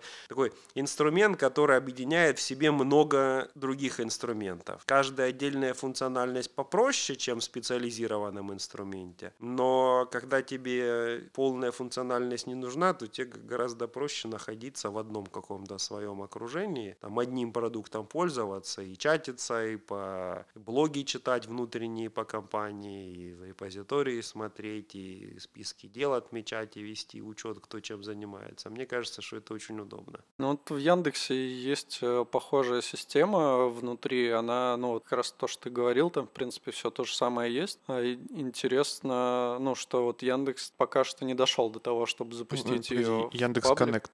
А, есть? Есть, но это Яндекс Коннект. Ну, ну ста- значит, став же, он же на XML написан на Xscript. Ну да. Не, став, он... Да. Или нет? Ну, короче, прикольно, что ну, такие вот сервисы появляются из крупных компаний. И интересно, есть ли там какие-то интеграции. Ну, то есть, вот, допустим, ну, ты говоришь, что там есть работа с исходным кодом, да, там, допустим, ну, а что-то похожее там на GitHub и так далее. Вот, если там, например, интеграция с GitHub, можно ли, например, подключить туда GitHub и не использовать ту штуку, которая там есть внутри? А, мне кажется, что можно, хотя, насколько я понимаю, интеграции это скорее дело будущего. То есть я, я, я э, такие точно вещи сказать не могу, но, по-моему, там в планах есть это все увеличивать. То есть э, есть какое-то понимание, что компания, в которой уже все налажено, то есть ей сложно переходить переходить на такой единый продукт, если таких интеграций не будет. Это точно, это понятно всем. Так что даже если чего-то конкретного нет сейчас, то оно почти наверняка будет. Ну, по-моему, JetBrains, оно всегда работает так, что э, можно интегрировать все, все со всем. Потому что JetBrains лучшая компания на планете и делает идеальные продукты. Полностью согласен. Интересно, что JetBrains вот э, свою внутрянку они вынесли, а, допустим, Авито сколько не рассказывает о своих там внутренних продуктах, которые которые супер крутые, то, ну, как бы они не вытаскивают. И, конечно, мне кажется, вытащить это огромный подвиг, потому что когда ты внутри делаешь, там все равно как-то это все по-другому в плане, там, не знаю, кода, поддержки, юзабилити. А когда ты такой, э, ну все, окей, покажем это людям, то там сразу столько вопросов к этим продуктам начинается. А тут, видимо, либо сразу было хорошо, либо очень хорошо подготовили к релизу. Ну, готовили, даже я наблюдал, что это действительно очень тяжелый процесс был. Но вообще мне кажется, что в JetBrains умеют выпускать продукты. Они умеют делать много продуктов. То есть вся компания на это заточена. То есть и все вот эти, то, что мы внутри этим пользовались, и там все время призывали писать какие-то замечания, находить проблемы, там чего-то. То есть это все было направлено на то, чтобы был выпущен не сырой продукт, а готовый работающий. И то он, он же выпущен как э, в программе раннего доступа, то есть там не, не, не всем можно, и, и это тоже часть а, работы по улучшению уже снаружи компании. То есть, ну просто мы умеем выпускать продукты. То есть мы, мы же не компания одного продукта, поэтому мы вот это умеем, мы стараемся делать Один хорошо. продукт, один язык программирования. Вот язык программирования должен быть один, а продуктов много.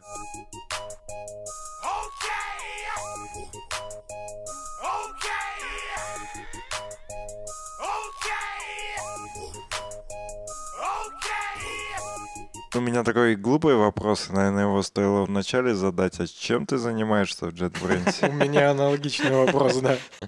Как сформулировал сегодня один мой студент в Твиттере, я занимаюсь личностным и духовным ростом. И... Сво- своего, да? Естественно, естественно. Но поскольку я сейчас часть JetBrains, значит, я расту, и JetBrains тоже немножко растет.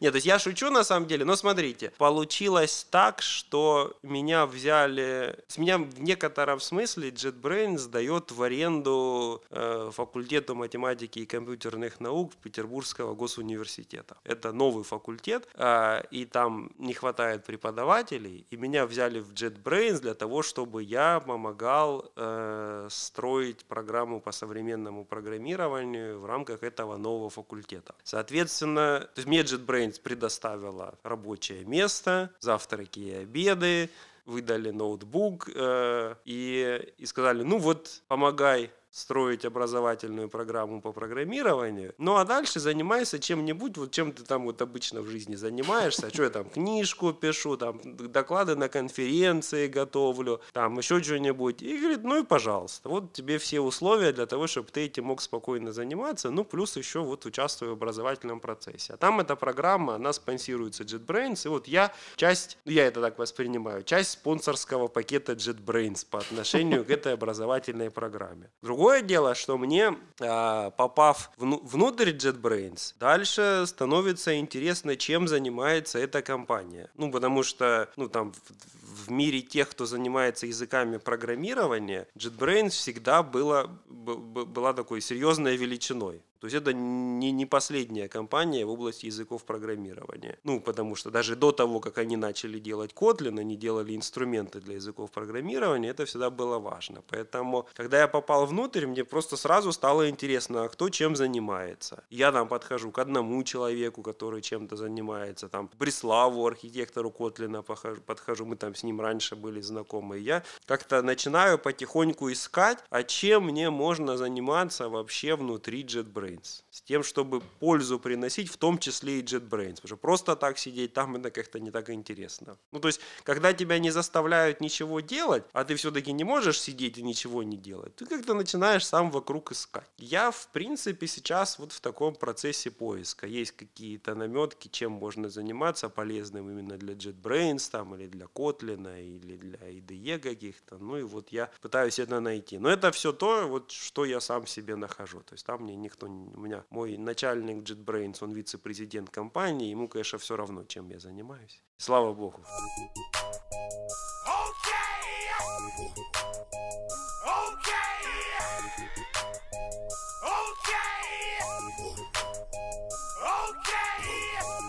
У меня есть провокационный вопрос, но есть ощущение, что тебе даже могли его задавать. А, Хаски или Котлин? Ну да, не задавали, нужно было, конечно, придумать э, ответ, ответ на этот вопрос.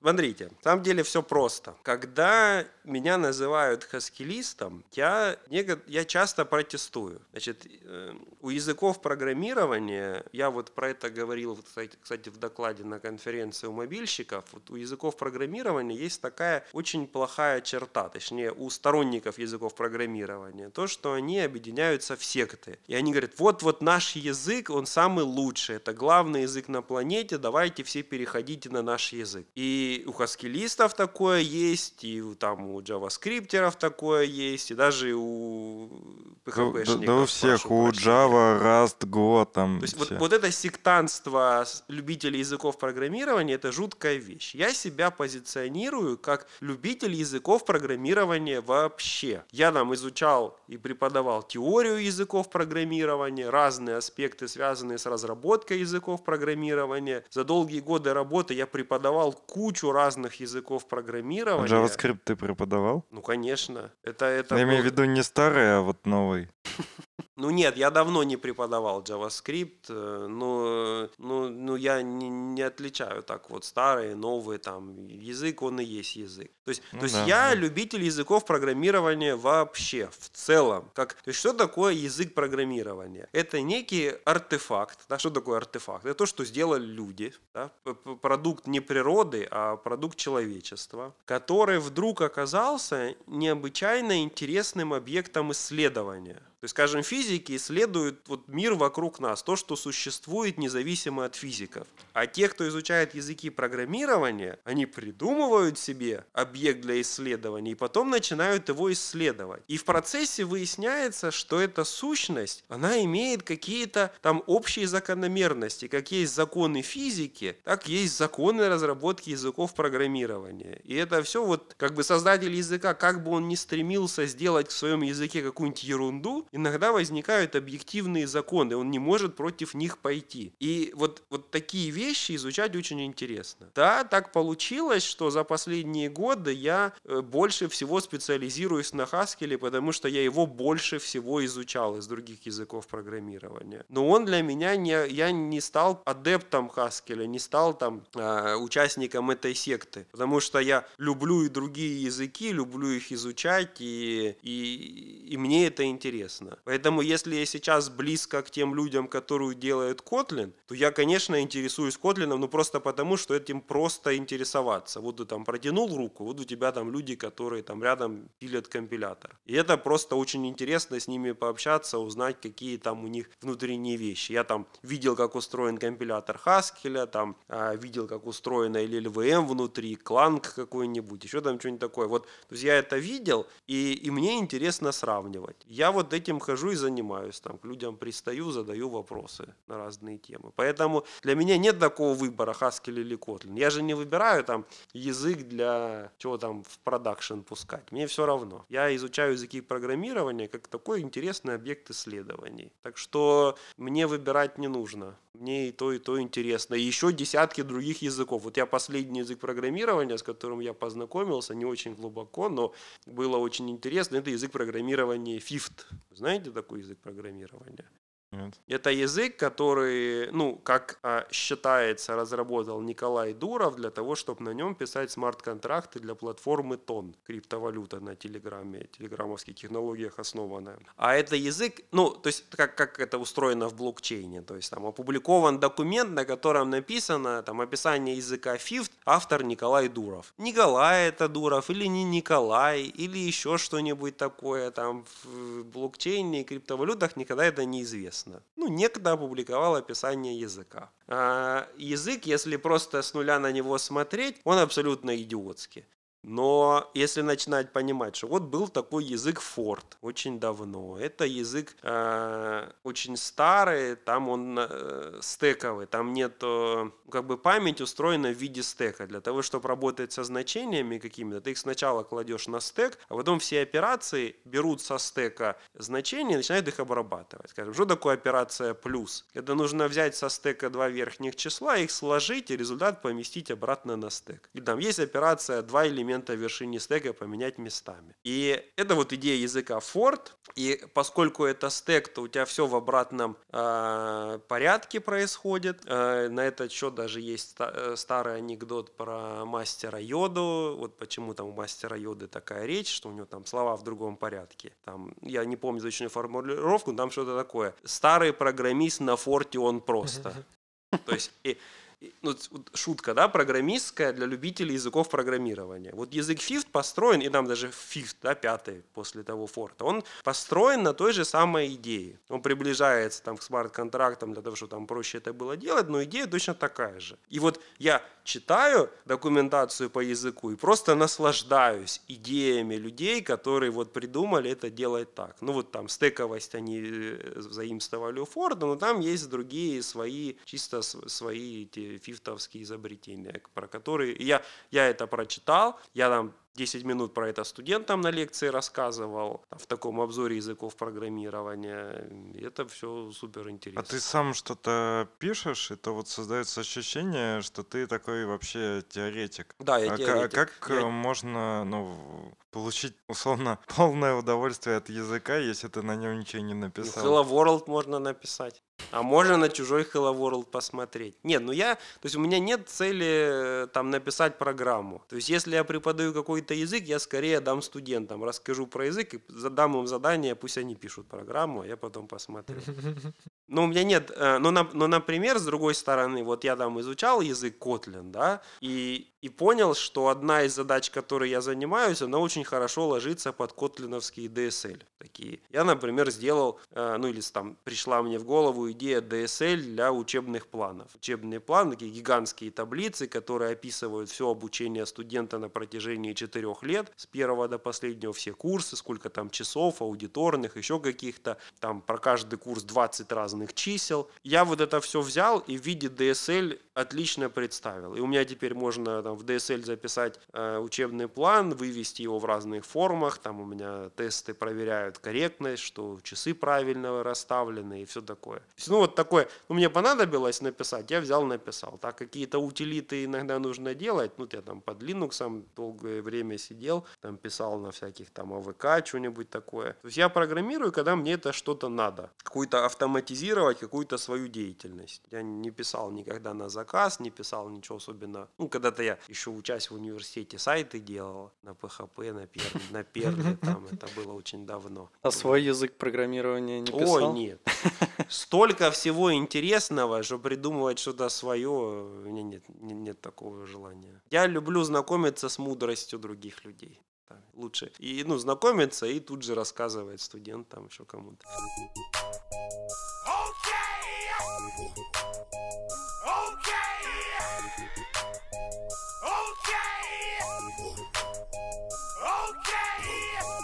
Ой, а можешь тогда, наверное, если так вглубь э, смотришь, э, сам там решай, дол- ну, долго рассказывать или нет, про вообще тво- твои впечатления от э, Node.js и от PHP? Как мы же все-таки про фронтенд, Это слишком прикладные ты какие-то берешь технологии. Ну так, Node.js же не, не язык. ну все равно. А, Ну, м- у меня, наверное, просто если в PHP, то рядом Node.js все-таки, а не JavaScript. Смотрите, а, и, и, и то, ну, у этих языков есть одна общая черта. Э, На них можно писать очень плохо. Очень плохо вот в том смысле, котором я там студентам, которые приходят на первый курс, вот я им там рассказываю такие вещи, что вот вы там написали э, 100 строчек кода, и у вас это все одна функция. И она там делает вообще все, и для нее единственное правильное название это dual. Вот, говорю, вот, вот не надо так делать. Вот давайте эту функцию разобьем там на, на 10 поменьше, и каждой дадим нормальное название, и каждую функцию, которая там получилась, давайте для нее тесты напишем. А, то есть я вот этому учу. А, и вот языки, которые ты назвал, они страдают от того, что там можно писать очень плохо, и ничего тебя по рукам не бьет. Ну, если ты там какие-то линтеры не начинаешь прикручивать, и там на, на pull request их не вешаешь, чтобы они все отвергали автоматом, если там бред написан, а так, в общем, далеко не все делают, то они тебя ничем не ограничивают, и ты пишешь всякую фигню. Особенно если э, в эти отрасли вторая проблема, туда часто приходят люди, которых вот не били по рукам за то, что они плохо переменные называют и функции плохо декомпозируют, такие разбивают на части, то и получается, что у тебя куча кодовой базы написаны отвратительно. А, И язык никак этому не препятствует. Есть языки, в которых так, ну,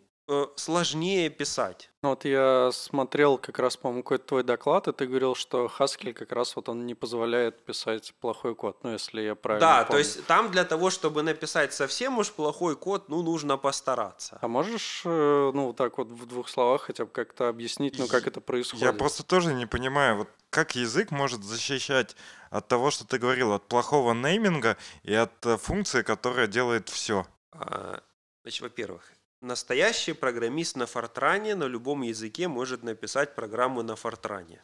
Я вот эту цитату повторяю всегда и везде, и это действительно так. То есть действительно на любом языке можно написать очень плохо. Тем не менее, язык иногда помогает. Ну, например, вот как язык может запретить? Например, а, в языке Haskell у тебя функции называются с маленькой буквы, а типы с большой. Это языковое ограничение, но оно уже призывает тебя к какому-то порядку. Ты не можешь написать по-другому. Это, это простой пример, но это вот так. Или если ты пишешь функцию, то э, и ты нам написал, что она преобразует целое число в строку, ты не можешь в этой функции взять и организовать ввод-вывод себе. Потому что в Haskell это чистая функция, и ты просто не можешь сделать ввод-вывод, ты не можешь там сделать что-нибудь плохое, там, запустить ракету из, из этой функции. Тебя система типов ограничит в этом. За консоль ложить что-нибудь. Нельзя.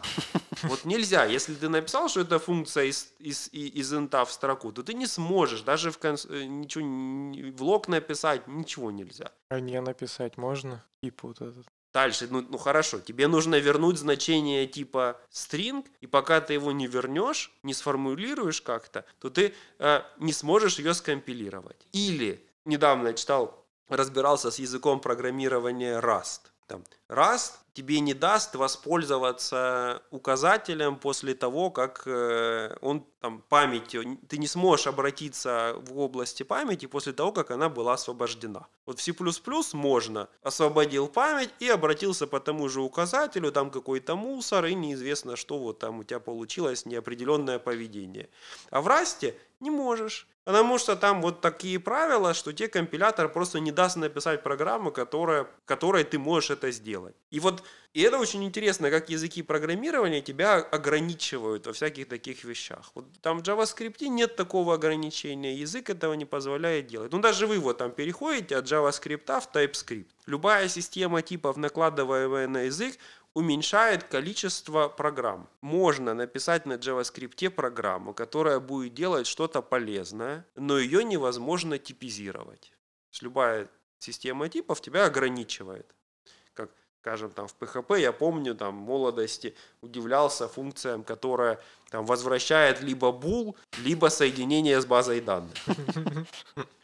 Э, ну, да, ты, ты, ты понимаешь, ты ее пишешь всегда внутри условного оператора с присваиванием, и, значит, если тебе вернули истину, ты понимаешь, что там соединение. Если ложь, значит, там логическое значение получилось. И всякие неявные преобразования. Есть системы типов, которые позволяют описать вот это. Там, скажем, язык с динамической типизацией Джулия позволяет тебе сделать такой тип, что функция возвращает либо то, либо то. Э, В TypeScript тоже же можно? Да, Да. ну да, это, это вот э, union типы такие э, объединения, когда возвращается либо одно, либо другое, но не третье, да, не то, что вот там, то есть то, что ты там не указал, ты не сможешь вернуть. Язык тебя в этом э, ограничит. Так что много таких примеров, когда язык помогает не писать ерунду. Что касается большого кода, ну, Иногда бывает так, что уже просто, э, когда у тебя очень много всего написано... А, вот отличный пример. Есть такие, э, в, ну это не, нету в промышленных языках, сессионные типы. Сессионный тип это примерно что-то такое. Когда ты,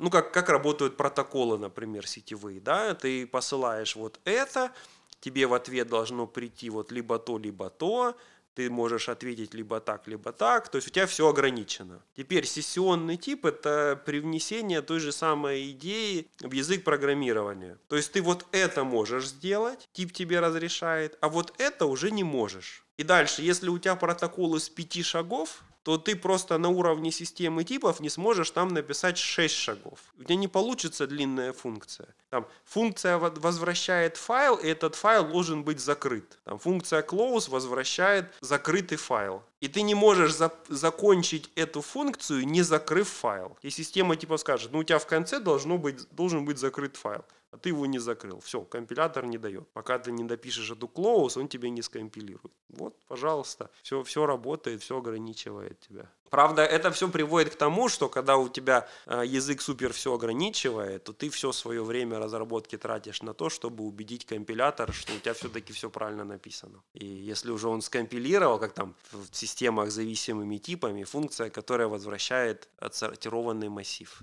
Вот пока ты не убедишь компилятор, что у тебя он действительно, эта функция сортировки возвращает отсортированный массив, ты вот он его не сможешь запустить даже. То есть это очень долго. Может быть, может быть лишнего даже ограничений. А на каком языке можно описать, что у тебя функция должна вернуть именно отсортированный массив? Ну, то есть в нашем понимании, ну, скорее на тесты какие-то похожи. А, тесты, согласен, но ты не можешь протестировать все случаи. А, а здесь, э, ну это язык Идрис, например. Есть такой язык, он похож на Haskell, но там есть зависимые типы, и там это сложно, но можно описать тип, который говорит, что результат является, там, там очень смешно всегда, если ты напишешь просто, что результатом является отсортированный список, то можно убедить компилятор, вернув пустой список, что он отсортирован. А, и после этого ты говоришь, что так, значит результат должен быть не просто отсортированным списком, он еще должен быть перестановкой списка, который тебе на вход подали. И как ты описываешь, что значит это быть перестановкой этого списка. И дальше уже ты пишешь код, который должен быть устроен так, что у тебя в каждый момент, допустим, сохраняется свойство упорядоченности. Пустой список упорядочен, ты туда первый элемент вставил, он упорядочен. А теперь, чтобы ставить второй элемент в этот список, должен доказать, что вот если ты его вставляешь на первую позицию, то он должен быть меньше второго. И ты должен вот это все проверить. И у тебя в коде прямо видно, если он меньше второго, то ты его вставляешь перед элементом. Если он больше, то ты его вставляешь после. И компилятор в состоянии проверить вот эти две ветки и контролировать результат. И дальше это за счет рекурсии уже начинает работать. Ну, это же типа логическое программирование. Типа Э, пролог тот же нет, самый. нет, нет, не нет, нет, про нет, это? Нет, это совсем не про это. это Просто ты на прологе э, тоже можешь попробовать начать доказывать, типа там про список, объяснять про пустое множество, вот это все, и начать, ну, типа, в это вот тоже рекуррентно вот так вот это все объяснять. А, Да, но там, там немножко по-другому работает, потому что в прологе у тебя зашит алгоритм, ты описал результат, который ты хочешь получить, алгоритм, э, там, поиск с возвратом, он уже зашит в работу компилятора. А здесь нет. Здесь ты, во-первых, у тебя гораздо более богатый язык для описания типов, вот этих всех ограничений, на ко- которые ты накладываешь на функцию, которую ты разрабатываешь. И дальше ты сам все-таки показываешь, как именно достигать этого результата. Это на самом деле уже совсем близко к доказательству математических теорем. То есть есть системы, которые позволяют э, доказывать теоремы математические практически таким же образом, как, как ты функции пишешь. Ты написал функцию, тебе ее скомпилировали, а на самом деле ты теорему доказал. Это называется соответствие Карри Ховарда между логической системой и системой типов языка программирования. То есть там уже неотличимо от математики это все. Так что, в принципе, можно написать такую систему типов, которая, ну, вообще почти все будет ограничивать, но тогда программировать на ней будет невозможно. Это такое, в общем, фундаментальное ограничение, часть картины мира, в которой мы живем. Ну, можно, кстати, просто типов простых написать так, что это тоже будет плохо работать, тебе в ногу стрелять.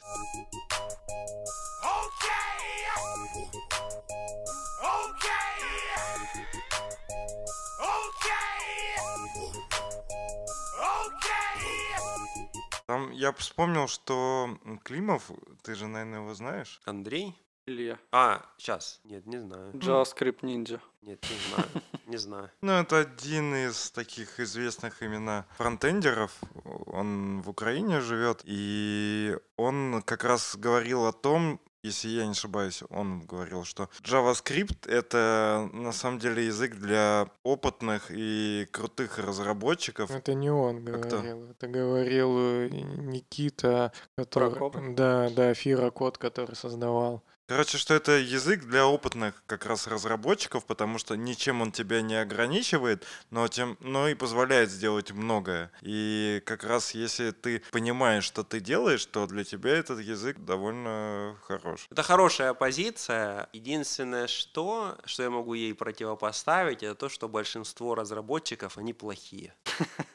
И поэтому, поэтому хороших разработчиков мало. И поэтому нужно всех ограничивать. Поэтому я скорее за статическую типизацию, скорее за жесткие такие языки программирования, потому что большинство людей, они слабы. Если там, как я все время студентам рассказываю, если язык позволяет программистам накосячить, то программисты накосячат. И никакие там тесты им не помогут, и ничего. Потому чем больше ограничений наложили, тем лучше, тем спокойнее жить. Кстати, я вот подумал, а есть такие языки программирования, которые тебе, ну, их реализация скорее, которая правит твои ошибки наподобие, вот у нас притер есть, то есть как э, линтер с флагом фикс, такой оп-оп, и все, готово. Ну, не знаю. Мне кажется, что это все-таки отдельная задача. То есть есть языки программирования, которые э, ну, на уровне сообщения об, ошибок, об, об ошибках показывают, э, что тебе тут надо сделать, то есть как пофиксить. А так, э, оно обычно это не функциональность язык компилятора исправлять. Ну, я во всяком случае не очень с этим Ну, это инструменты скорее какие-то. Ну, да, то есть обложиться инструментами. Ну, тут тоже интересно.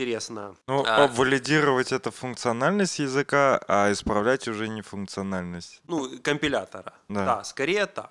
Ну вот Но- в Go же, по-моему, встроенный Go FMT, и он там, по-моему, форматирует тебе сам сюда. Он просто очень, очень близко к компилятору. То есть они вместе, они это все сразу разработали и сказали, что если у тебя, ну или как в питоне, где там, да, к- э, синтаксис имеет значение, там отступ не написал, он не компилирует. То есть это, это в принципе, такие лайтовые примеры, но это, да, это, это такое есть. Но все равно это не, не очень функциональность языка программирования так огр- ограничивать. Кстати, а как вот ты к питону относишься как раз к этим пробелам? Или там табы, я уже... Не, табы ну, же там знаю. не важно, любые Ну, отступы. отступы должны Да, быть. отступы. Программирование отступами, как тебе? Когда я, когда я был э, молодым преподавателем, борьба за отступы была моим основным занятием. То есть в языке, который не поддерживает обязательные отступы, там приходилось заставлять, а тогда еще мы как-то ну, не очень э, умели заставлять всех форматоры прогонять автоматически. То есть учишь там ребенка, чтобы он вот сразу писал с отступами. И это, это довольно мучительно, потому что ребенок тебе говорит, ну слушай, я вот так написал, и оно все работает, без этих всяких своих отступов. А объяснить ему, что ну вот ты вырастешь, у тебя будет кодовая база на тысячу строк, и если у тебя не будет отступов, то ты там ничего не поймешь, но это неубедительно. Вот, поэтому э, скорее вот такая дисциплина отступов, зашитая в языке, это хорошо. Это как в скале. Не- не- недавно там их Мартин Адерский э, сделал, чтобы в скале был синтаксис, основанный на отступах. Что нам началось в комьюнити, как они, значит, вот наши любимые фигурные скобочки заменили на какие-то отступы, как мы в питоне позорном, понимаешь. Но это, ну, для Адерского это тоже был эксперимент в области языков программирования, почему нет? Можно так, а можно эдак. Это, это прикольно ему показалось, но полыхало там знатно. И до сих пор и будет еще полыхать, если это в скалу 3 войдет, это будет многих раздражать. А по-моему нормально. Okay! Okay!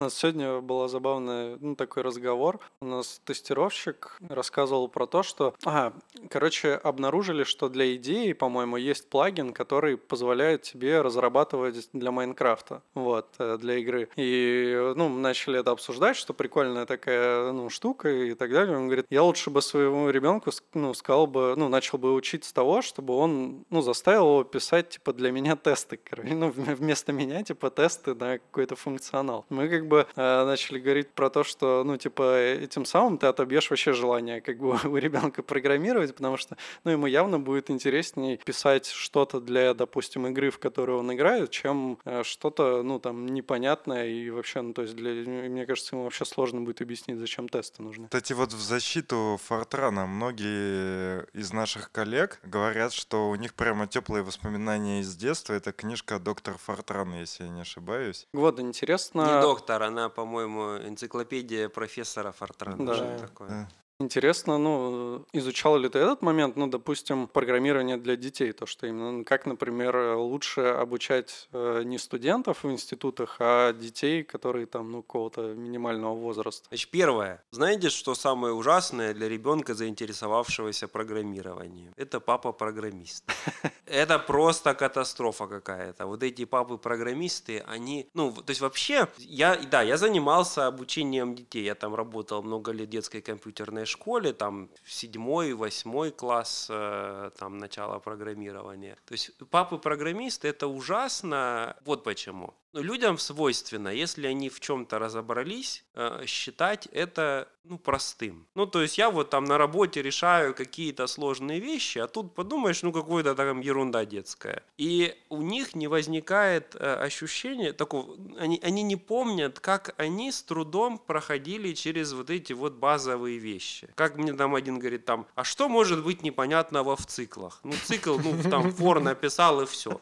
И я понимаю, что он вообще не понимает. То есть как, как, как, думаю, слушай, ну, вот в циклах все может быть непонятно. Вообще сама идея, когда ты повторяешь действие, она не самая очевидная. И ей тоже надо учить. И там есть там, куча упражнений на то, чтобы научить человека самой идеи итерации. И это вообще не первое знание, которое дается, когда ты начинаешь учить программированию. Ты это можешь там на второй месяц дойти до итерации. Он говорит, как это там, вот вы там полгода учите, и у них массивов до сих пор не было. Ну, потому что, ну, не поймет ребенок массивы. Ну, ты ему можешь дать эти массивы? Скажи, ну, и чё? Ну, как смотришь, мне, мне всегда рассказывали, когда я был маленький, меня привели в зоопарк и показали слона. Ну, слон был такой большой, а я был такой маленький. Они говорят, ну вот слон. А я смотрю, ну, как по, по их рассказам, и не, по, не вижу этого слона. То есть он слишком большой для того, чтобы я осознал, что я вижу слона. То есть, может быть, в каких-то детских книжках я и видел картинку слона, но сопоставить это вот с этим слоном в зоопарке я не мог. И точно так же в процессе обучения происходит. Ты показываешь ребенку массив, а он его не понимает, потому что это концепция другого уровня, он не готов ее еще воспринимать. И за полгода, а часто и за год он э, обучение программированию не может этого понять. А этим родителям-программистам кажется, что все легко, они все поняли, разобрались совсем мгновенно, и вы тут слишком медленно все идете. Он мой ребенок уже бы там мобильные приложения писал, а вы тут какой-то ерундой занимаетесь. И с этим приходится, ну, то есть он там может там в крайнем случае забрать ребенка и отдать на какие-нибудь курсы, где его за две недели научат писать мобильные приложения и отобьют действительно а, любовь ребенка к программированию навсегда, и может быть к счастью. Пойдет филологи, слава богу. Вот, а, а, а так, вот, вот, то есть это, это действительно э, сложная проблема. Никто, опять же, не знает, как правильно учить. Ну да, у меня там много каких-то своих идей о том, как это нужно делать, но это нужно делать медленно, конечно, и там, выбирать для этого упражнения, языки программирования, это все такая не то чтобы наука, но это опыт э, преподавания, очень такой сложно, сложно его набирать, и много ошибок э, в процессе оказывается. Я уже забыл, какой был изначальный вопрос на самом деле. А как учить может... детей? Ну да, как бы с чего, ну если у тебя какие-то идеи по поводу того, как, э, ну как как их учить так, э, ну, может быть, какие-то есть там, не знаю, определенные языки, да, или, ну, как бы не обязательно сейчас это как-то подробно разжевывать, но, может быть, просто на что посмотреть, потому что я думаю, что, ну, так как нас слушают там программисты, да, фронтендеры, э, ну, наверняка у многих есть дети, им, возможно, было бы интересно. эта дебильная книжка JavaScript для детей?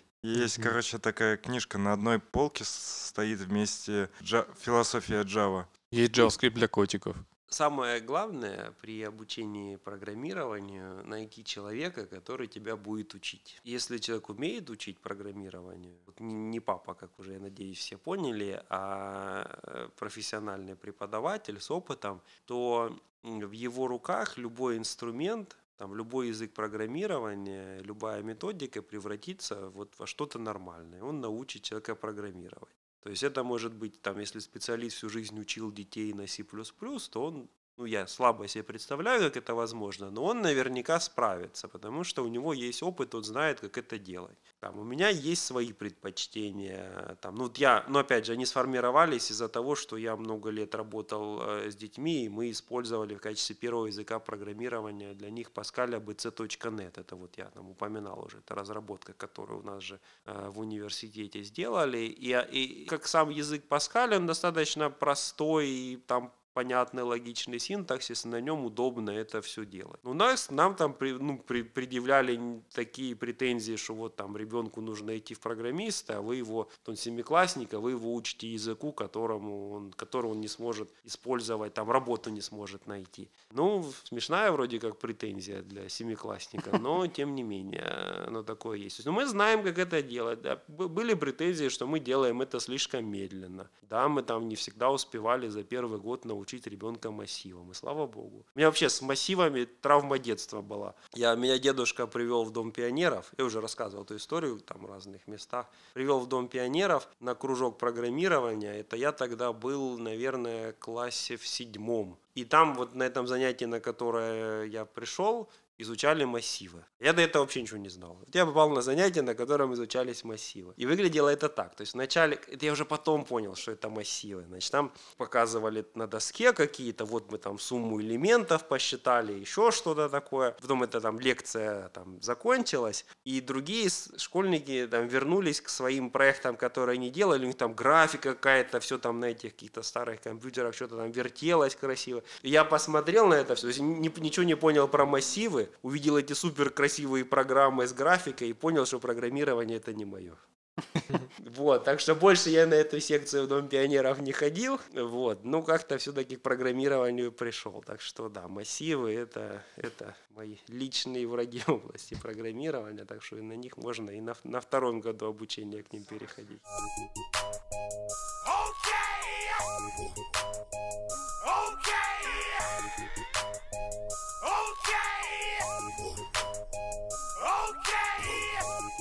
Кстати, самое смешное, что мы тоже сегодня в чатике холиварили по поводу массивов довольно долго. Да. Является вопрос... ли массив структурой данных? Это вопрос такой? Да, это вопрос.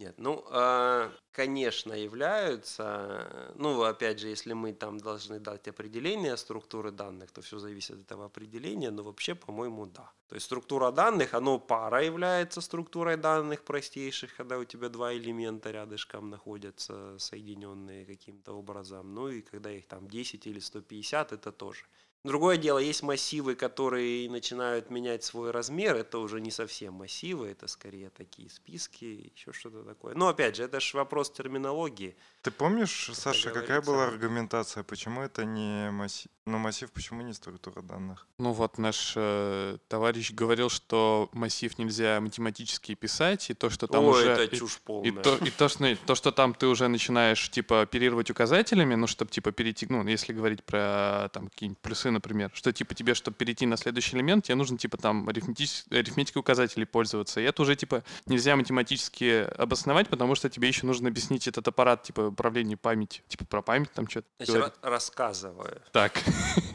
Ну, во-первых, э, арифметика указателей и массивы, реализованные через нее, это в C++ просто деталь реализации. Мгм. А массивы можно по-разному реализовывать, в том числе и без арифметики указателей. Это первое.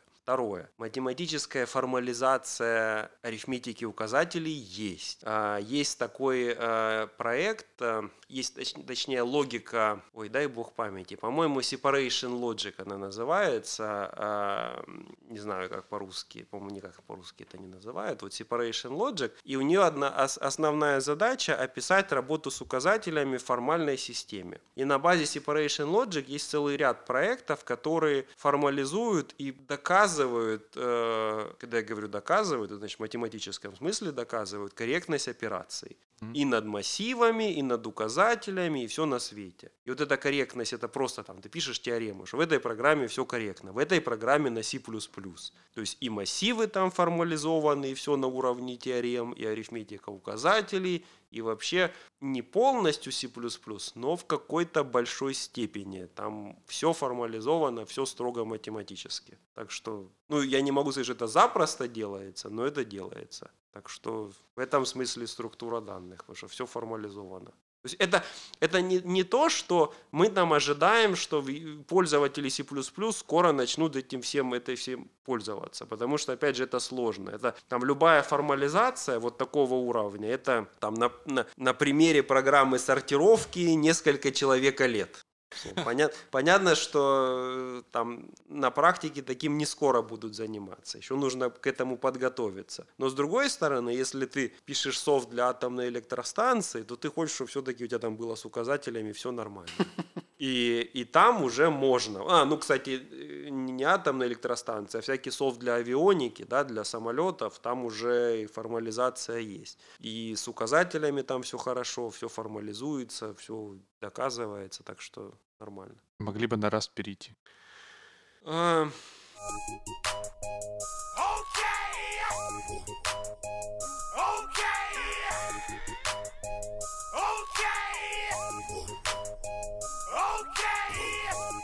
Хороший наброс про Rust. Э, Там тоже не все так гладко пока, но есть такой проект, который тоже, кстати, применяет separation logic. Называется он Rust Belt, если я ничего не путаю. Причем это даже из одно- из из одной команды. Есть такой институт Макса Планка в Германии, MPI SVS он называется. Один из, ну это типа НИИ, но это такой один из ведущих европейских НИИ в области информатики. Их там штуки три всего. Вот там э, долгое время разрабатывался проект Iris. Это как раз верификация программ на C++, если я ничего не путаю. И они же сделали Rust Belt, это такая верификация программ на Rust. То есть самого Rust не хватает для того, чтобы все доказать, но вот у них в Rust Belt гораздо больше всего. Но это опять же, это скорее пока научный проект, но вполне возможно, что в какой-то момент он там выйдет во что-то уже там в продакшн, что называется. Мгм. Как все шутят, там у ученых свой продакшн, им лишь бы статьи писать.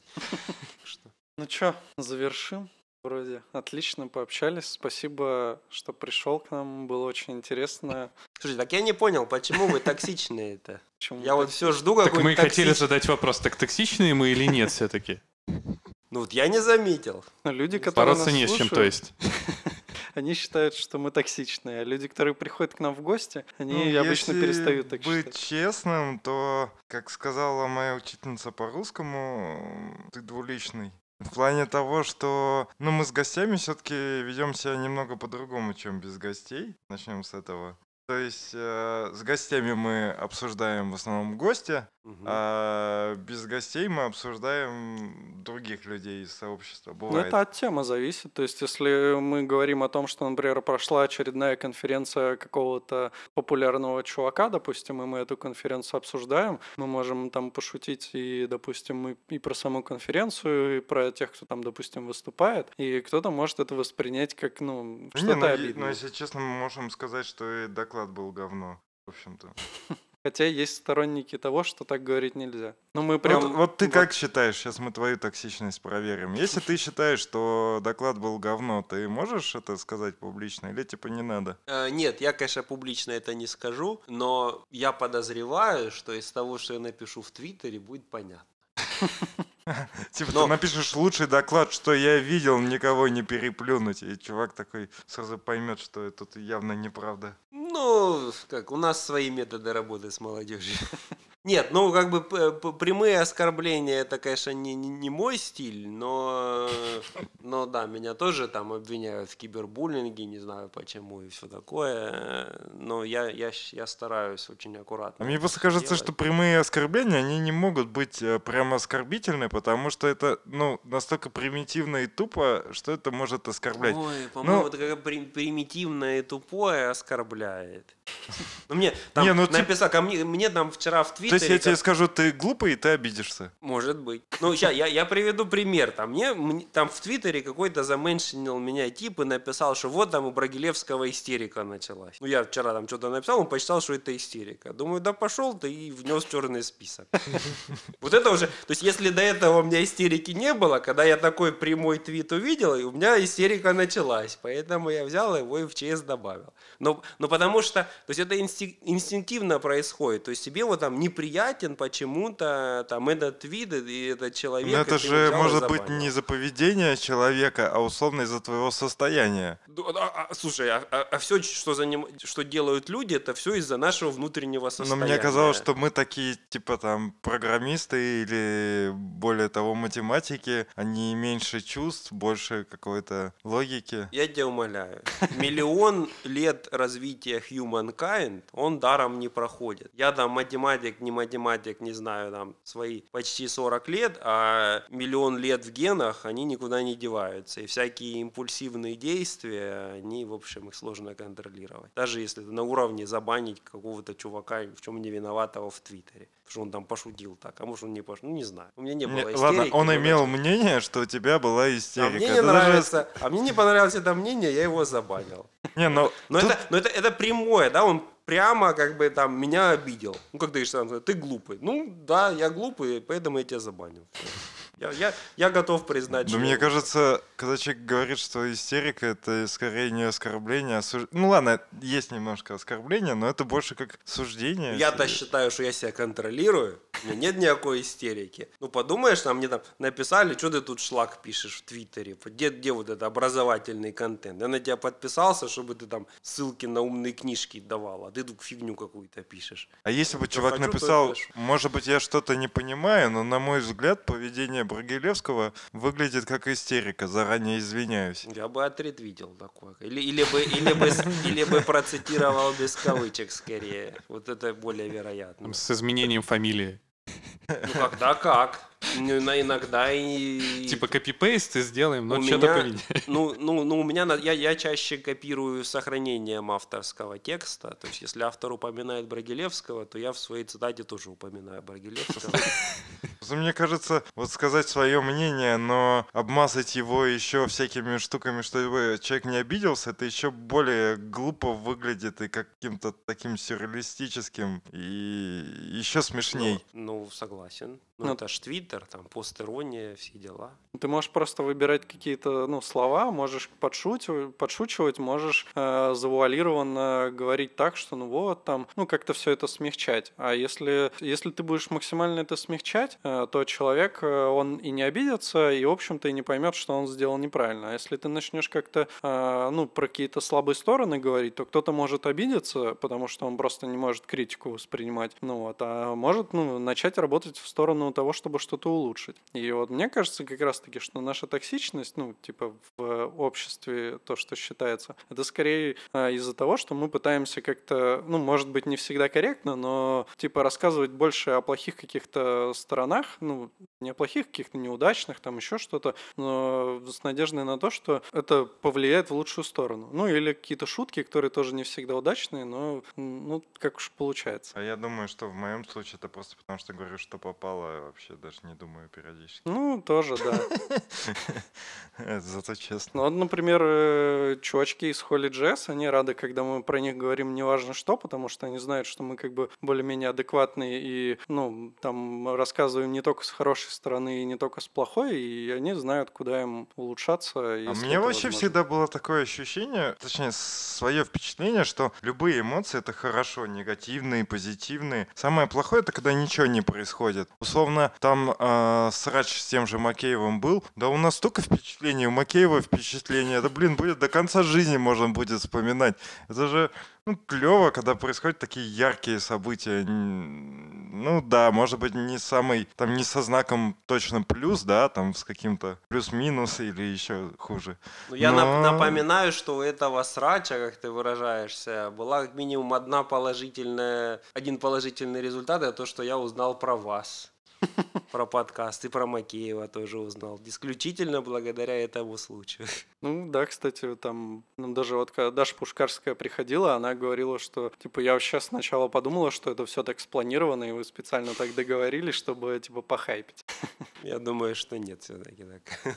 Мы, конечно, сидим такие, что происходит? Не, вы знаете, мне кажется, что э, вот такая негативная оценка происходящего вокруг, это во многом еще национальная такая черта, ну, известно, что, например, американцы, ну, есть такая шутливая э, картинка, набор графиков, когда человек говорит, что это хорошо, плохо, замечательно, еще что-то. Там, значит, такая кривая, и вот американцы очень быстро, там, независимо от того, что ты сделал, они говорят, что это там осом, что это вот, вот фантастика, замечательно, хорошо. Там европейцы где-то вот э, посерединке, а русские, там, они просто говорят сразу, все очень плохо, даже если там очень хорошо. Вот это негатив негативность в оценках – это вот, ну, некоторые отмечают как характерную черту русского народа. Это даже ответ же, что там как, как у тебя дела? Во-первых, у нас особо не спрашивают, да, там всегда спрашивают. И там ответ, ну, пусть там какой-то стандартный, но файн, там хор- угу, хорошо. Угу. А у нас нормально. Да ничего. Вот, в этом состоянии пребываем нормально. В общем, нормально это еще хорошо. Да-да, еще, но вполне, кстати, нормально, если тебе человек ответит, ну, ну, так себе и еще расскажет. Да, а вот, а да, когда там тебя учат иностранным языкам, тебе всегда расскажут, ни в коем случае так не говорить. Не отвечайте, это просто типа вежливость. Ты просто скажи, ну, скажи односложно там. Да, это будет не, неправильно воспринято, что что вот это. А, там же у них еще обычно говорят не просто fine, там, а fine, thanks, типа, ну, спасибо, ну, да. что, что спросил. Да, да. У нас, как дела? Я тебе скажу, спасибо. Ты что, дурак, что ли?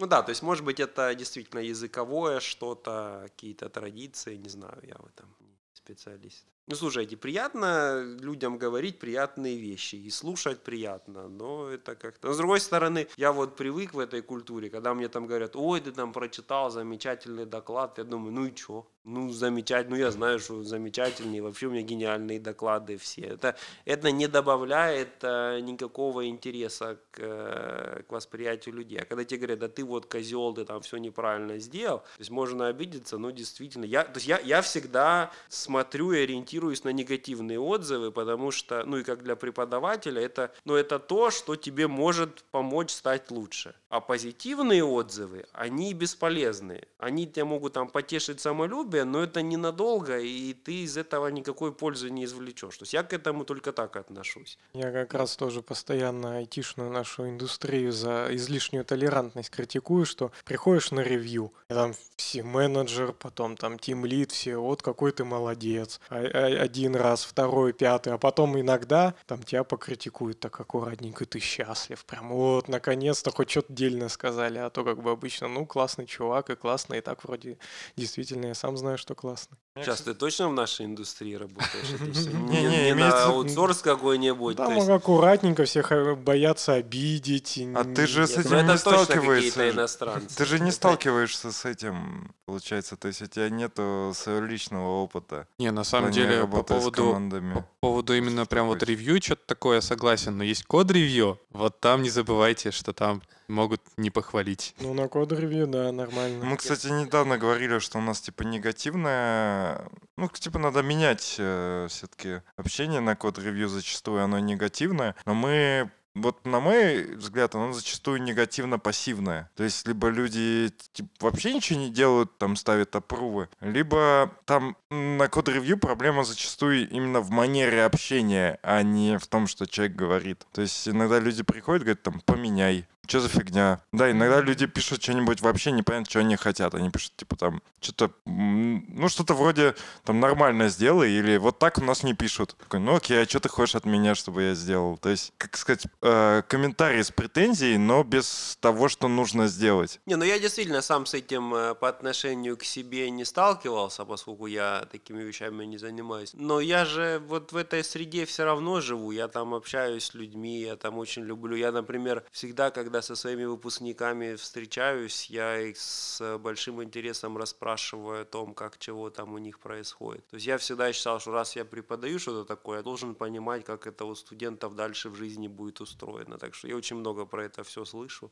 Ну, вот именно когда на ревью или э, ретро, все равно э, люди не очень много что говорят там негативного про других. Ну сейчас, в а вот эти вот треды прекрасные в Твиттере про то, что там... Так это что- всё что- за глаза. Нет, так там, там история такая, я юристом же вот поработал, юристом, если ты идешь к начальнику, ну как бы это все херово. То есть никто там явно тебе не скажет, что ты хороший работник, какой ты молодец, и у вас такая назначенная встречка, там, я не знаю, раз в месяц, что ты придешь, и тебя будут тебе давать какой-то фидбэк, как у нас, да? Если ты туда идешь, то полюбас на ковер. Ну, Вот прям точно. А у нас как бы, ну, в, в IT, да, индустрии, скорее, ну, ты идешь действительно пообщаться, то есть тебе действительно просто расскажут там для, для тебя самого что-то тебе полезное скажут. Вот. Именно вот на сравнении всегда с другими индустриями здесь намного все более там человечно, толерантно, как-то направлено на, на тебя, на тебя, а а не Но- ты отдаешь только компании там что-то Но, но при этом, но при этом э, лексика может быть. То есть это, это должен воспринимать это нормально. А, а если ты это воспринимаешь ненормально, то тебе это только вред принесет, когда там тебя ругают, еще что-то. То есть ты, тебя ругают, и ты делаешь вывод, ну да, это вот я сделал неправильно и буду лучше. Но когда тебя ругают, э, ты не всегда так воспринимаешь. Иногда тебе кажется, что ты сделал все нормально, а это вот эти сволочи ничего не понимают, э, и они не правы. Они только самоутверждаются за твой счет. То есть они там сами ничего сделать не могут, умеют только ругать. Ну, никогда не было такого ощущения. Да, запросто, да. И, и это, конечно, ну, наоборот, негативно действует. И среда, вот, вот из этого и формируется вот это общее представление о токсичности среды, что далеко не все готовы в таких условиях работать. И, может быть, кто-то бы нормально работал айтишником. Я, я слышал истории такие, когда человек при- приходит в компанию, поработает два дня, начитается чатиков там вот этих и просто уходит, потому что понимает, что он в такой среде не может существовать. Я такое слышал, это реальные истории. И, в общем, и это, кстати, создает еще проблему гендерную, прошу прощения, потому что известно, что женщины в таких условиях еще хуже выживают, им сложнее это. Опять же, не знаю, с чем это может быть связано, но я, явно, что в большем количестве их это напрягает, чем, э, чем мужчин, которые, ну, вроде как такие вот они сильные, если там тебя обзывают, то ничего страшного. Ну, Там же еще определенные какие-то шутки могут ходить, что если чатик на, на 40 человек, там две девушки могут э, никто и не фильтровать, что они здесь присутствуют и, и, и забывать. И там- Приведу такой пример. муж- Когда я, шутки. когда я учился на военной кафедре, ну там, понятно, там взвод, э, ну это в университете, то есть во взводе все свои, свои. Значит, наши офицеры, я не знаю, как им это удавалось. Они ругались очень грубым матом всегда, кроме тех ситуаций, когда во взводе оказывалась девушка. То есть, если сидит одна девушка, хотя бы одна, там на 40 человек взвода, это абсолютный контроль. То есть, ни единого слова, абсолютно правильная речь, без всяких, знаете, как там шутят, пауза, да, которые там заменяют матерную. Ничего подобного. Идеальная речь. Как только девушки нет, мат, перемат, просто... Вот, вот это контроль, да, вот это офицеры. Вот они как-то так вот... То есть это, я не знаю, это честь офицерская, что это, но вот у них так принято. Мне вот не они... повезло, у меня в военной кафедре не было девушек в взводе, поэтому вот, ну вот, то есть, но я видел, как они переключаются. Значит, это можно так делать? Ну, это я... просто воспитание, как бы. Я на самом деле за собой такую штуку замечал, потому что, ну, долгое время я как раз, ну, вот так же, ну, то есть ты там, когда с друзьями общаешься, то, ну, типа, мат это нормально. Когда там присутствует девушка, ты, ну, не материшься, потому что, ну, не знаю, то такое есть девушки тебе что... не друзья? Токсично, очень токсично. Это его фраза. Ну, с друзьями, да, типа, с чуваками там, да-да-да, я понял, с чуваками. Ну, я не знаю, вот у меня достаточно долгое время было, ну, вот именно так. А потом как-то это получилось, что уже зависит от того, что, ну, если там, допустим, присутствует девушка, но она тоже там, допустим, может материться или говорит, типа, мне окей, то, ну, все начинают э, с ней как-то, ну, на, на равных. А это, мне, кстати, кажется, обратная сторона, что ли, сексизма. То есть, ну, женщинам у нас вот принято, они нормально могут сказать, что, типа, не матерись, и там, скорее всего, никто материться не будет. А вот если тебе парень скажет э, не матерись, ты такой подумаешь, во-первых, вообще, что за фигня? И потом подумаешь, да ладно, наверное, пофигу. То есть э, к словам женщин в этом плане ты сер... у нас серьезнее относится, ну, как мне кажется. Тебя когда-нибудь вообще мужик просил не материться в компании мужиков, если он тебе не старше, конечно? Mm. Если, мне кажется, возрастная такая тема, что, типа, людям взрослее неудобно, когда те, кто помладше, там матерятся. Мне кажется, они сами там мат перемотывают. Ну да, не, ну я и говорю, что это типа вот из-за... Ну ты сам будешь стесняться. Наверное, да. Ну, я не знаю, я на заводе работал, мне ок. Это, наверное, примерно как у вас было. Я зато столько новых фраз и оборотов услышал. У нас интересно, когда я учился в университете, как-то так получилось, что в группе студенческой девушки курили и ругались матом, а мальчики все были такие из интеллигентных семей и никогда себе на кого не позволяли. Так что какой-то такой даже травматический опыт. Короче, я предлагаю заканчивать, просто монтирую выпуск я, поэтому я обычно Смотрит на время. и заканчиваю, да да. Я, ну, спасибо, что пришел. Было очень круто. Если тебе там есть что сказать, ну, ты можешь прорекламировать свою книжку или еще что-нибудь. Да, я, кстати, забыл по поводу правил. У нас реально нет правил. То есть, если ты хочешь что-либо рекламировать, упоминать, там, про кому-то, наоборот, пройтись или похвалить, то вообще без проблем. То есть я просто помню, ты там сказал, где-то я там говорил, видимо, ты хотел про другой подкаст сказать. У нас, в принципе, можно называть, э, у нас ничего такого нет. Нет запрещенных слов. У нас даже чувак говорил, я пришел к вам подкаст, потому что я в другие пять просился, но меня типа не, не, не в взяли. Не в один. Не в, ну, в два там было. Короче, чувак просился в подкасты, ему отказывали, и вот нам он пришел, потому что мы не отказали. Звучит так, все, но я не, не Я бы обиделся.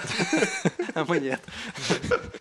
А я ни, ни в какие подкасты не просился. Меня везде сами зовут меня это устраивает, да. Ну, что я могу сказать? Покупайте продукцию компании JetBrains, лучшая компания в мире, лучшие продукты. Переходите на Kotlin.js, э, лучший язык программирования в мире там все, все, все, все замечательно, вы получаете статическую проверку типов, у вас качественные программы. Ну, там, я так понимаю, еще не до конца все доделано, но, но будет доделано, потому что отличный язык, мне очень нравится. Ну, да. сейчас книжку, вижу... книжку тоже покупайте, Haskell in Depth, Manning Publications у них на сайте, там часто, ну, там цена какая-то 50 долларов, там часто акции по 25 можно купить. Это очень интересная тема, извини, Саня, что э, прогнозировали чуваки, которые разрабатывали Kotlin, что Kotlin будет вот очень популярен среди тестировщиков именно. То есть э, много сейчас тестировщиков, кто пишет э, тесты на Kotlin. Вот. То есть э, как-то, мне кажется, они не рассчитывали на то, что это вот так повернется. Ну, не знаю. Э, то есть цель же в том, насколько я ее понимаю, э, чтобы сделать э, Kotlin языком, как, знаете, как вот про Python говорят. Python — это лучший второй язык для чего угодно. Вот э, цель Котлина — стать лучшим первым языком для всего. А сейчас кто? Или неизвестно? Щас Изве- нет- нет известно, такого. что питон второй, а первого нету. Ну да, не, потому что нет, тут же фишка в том, что в разных сферах разные языки более популярны. Если Мгм. там ты пишешь операционные системы, то ты пишешь их на C, у тебя нету других опций. Если там пишешь мобильные приложения, ты там пишешь их на Kotlin, у тебя нету других опций. Ну сейчас уже. Ну, Swift. Нативная интеграция. Не, ну Подожди, смысле под а- Android. Под Android. Ну, под Android, да, под, под iOS, по-моему, с Kotlin Ну, пока... давайте подождем.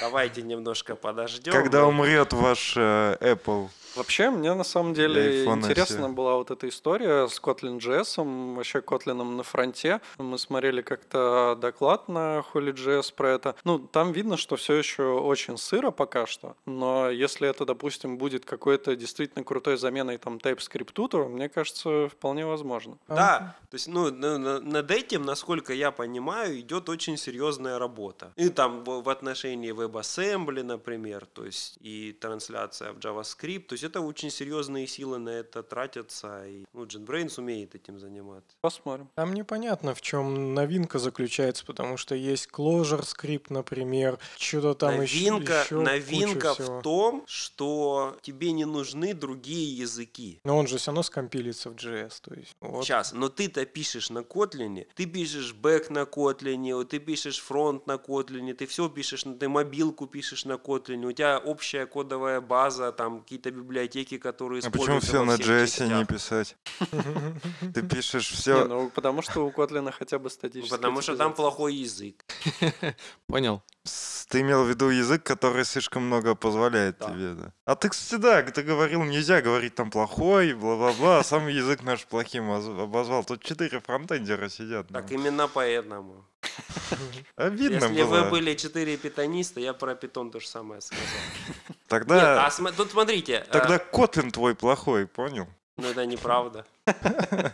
А JavaScript тоже неплохой. это, это меня всегда, это вот, это смешно очень, когда мне в Твиттере, например, э, пишут, что вот там ты там э, обидел кого-то, а мне не говорят, что вот там о вашем Хаскеле вот то-то и то-то плохо. Я, я всегда говорю, слушайте, вот я там специалист по Хаскелю, я вам в сто раз больше плохого про Хаскель расскажу и про компилятор Хаскеля. Потому что, по-моему, любой специалист, он эти дырки просто... То есть его спец... ну, бытие специалистом как раз и заключается в том, что он знает много плохого. Ну, потому что идеальных инструментов не существует. И это нормально, что ты знаешь плохое про свой язык, и это тебе помогает это плохое как-то обходить. Ну, ну, нету идеальных инструментов. Ну, я знаю, я уже знаю в Kotlin какие есть проблемы. Я там разговаривал там с Бреславом, говорю, ну вот, вот это вот проблема. Ну как, Сократ мне друг, но истина дороже. Ну, это проблема, надо как-то там что-то думать над этим. Я там говорю, мне там говорят, вот, там у нас есть IDE для обучения. Я говорю, это не IDE для обучения, я не знаю что.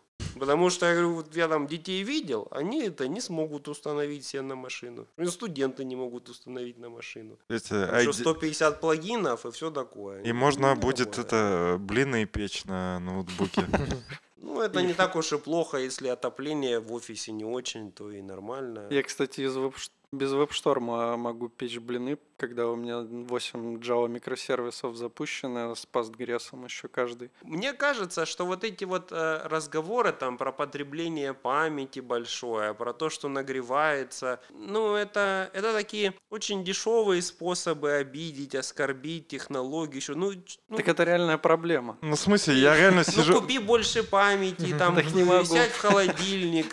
А, а могу, типа, перейти с э, веб-шторма на VS Code, который так себя не ведет, например? Это стоп-слово.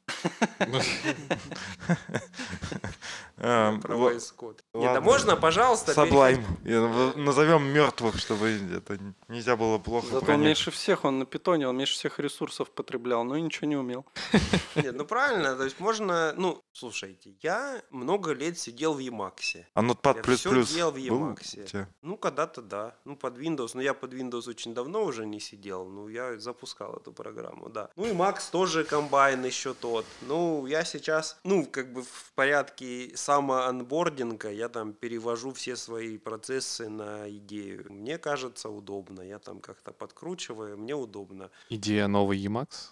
Ну, есть, наверное, что-то общее, да, вот в такой комбайнообразности. Но она, конечно, потяжелее. С другой стороны, ну, ну, ну действительно удобно пользоваться. То есть я, я же ну, не потому, что я рекламировать хочу, а я вот взял там, там вот я писал книжку, книжка пишется в формате ADOC, э, там doc э, называется. Вот, ну там контроль версии, все дела, но это текстовый формат, типа маркдауна. Ну, немножко другой, там удобнее, там больше элементов именно для того, чтобы книжки писать. Я работал в Emacs все время. Потом раз запустил идею, установил плагин для нее и понял, что мне гораздо удобнее. Ну, ну все, теперь пишу в идее. А ты правда в Твиттер писал через идею? Или это Ну, просто нет, шутка конечно. была? Я специально для твита установил плагин, один раз это сделал. Я, значит, это где? По-моему, у, у, у Пушкина Евгения Онегине, там все время забываю эту цитату, что типа, как будто нам, поэтам, делать больше нечего, как писать только о себе самом, да, стихотворение. Это вот история про лирического героя стихотворения, что все там, там поэт что-то написал, и ему говорят, ну вот, значит, ты в реальной жизни вот так думаешь, что ты в стихотворении написал, ты там свой внутренний мир отразил. У меня тоже в Твиттере есть некий лирический герой. Он там любит поесть, там ест практически беспрерывно, он там ругает джаваскриптеров, там он еще там чего-то. То есть там много характеристик, которые свойственны этому лирическому герою Твиттера. Вот этот персонаж там, Бравит Брагилевский в Твиттере. То есть сказать, что он напрямую вот ровно то, что э, там вот я на самом деле, я не могу, ну, ну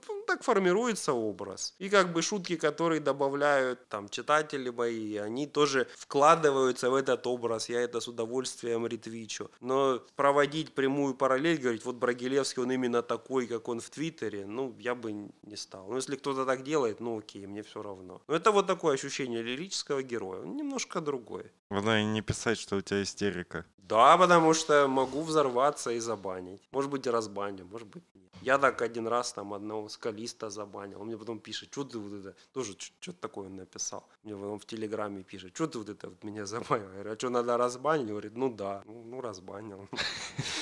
Быстро отошел. А он, он меня это, attention хорой обозвал. Это меня тоже возмутило. Я просто был. То есть мгновенно забанил после такого. Блин, а я вот благодаря таким, как э, ты, узнал, что вообще в Твиттере можно банить. Вот благодаря Макееву, там еще Мелехову и Зелье. Я, я вот реально до этого, вот только в этом году узнал, что в Твиттере можно банить людей. Я до этого вообще как бы особо об этом не имел никакого представления. Очень, Оказывается, очень приятно. да, я попробую. У меня, правда, всего там 80 подписчиков. Но поэтому- надо развивать личный бренд, да, это всем надо. Все, ладно, всем пока. С вами был Алексей Хлебаев. Подписывайтесь, ставьте лайки, да? Да-да.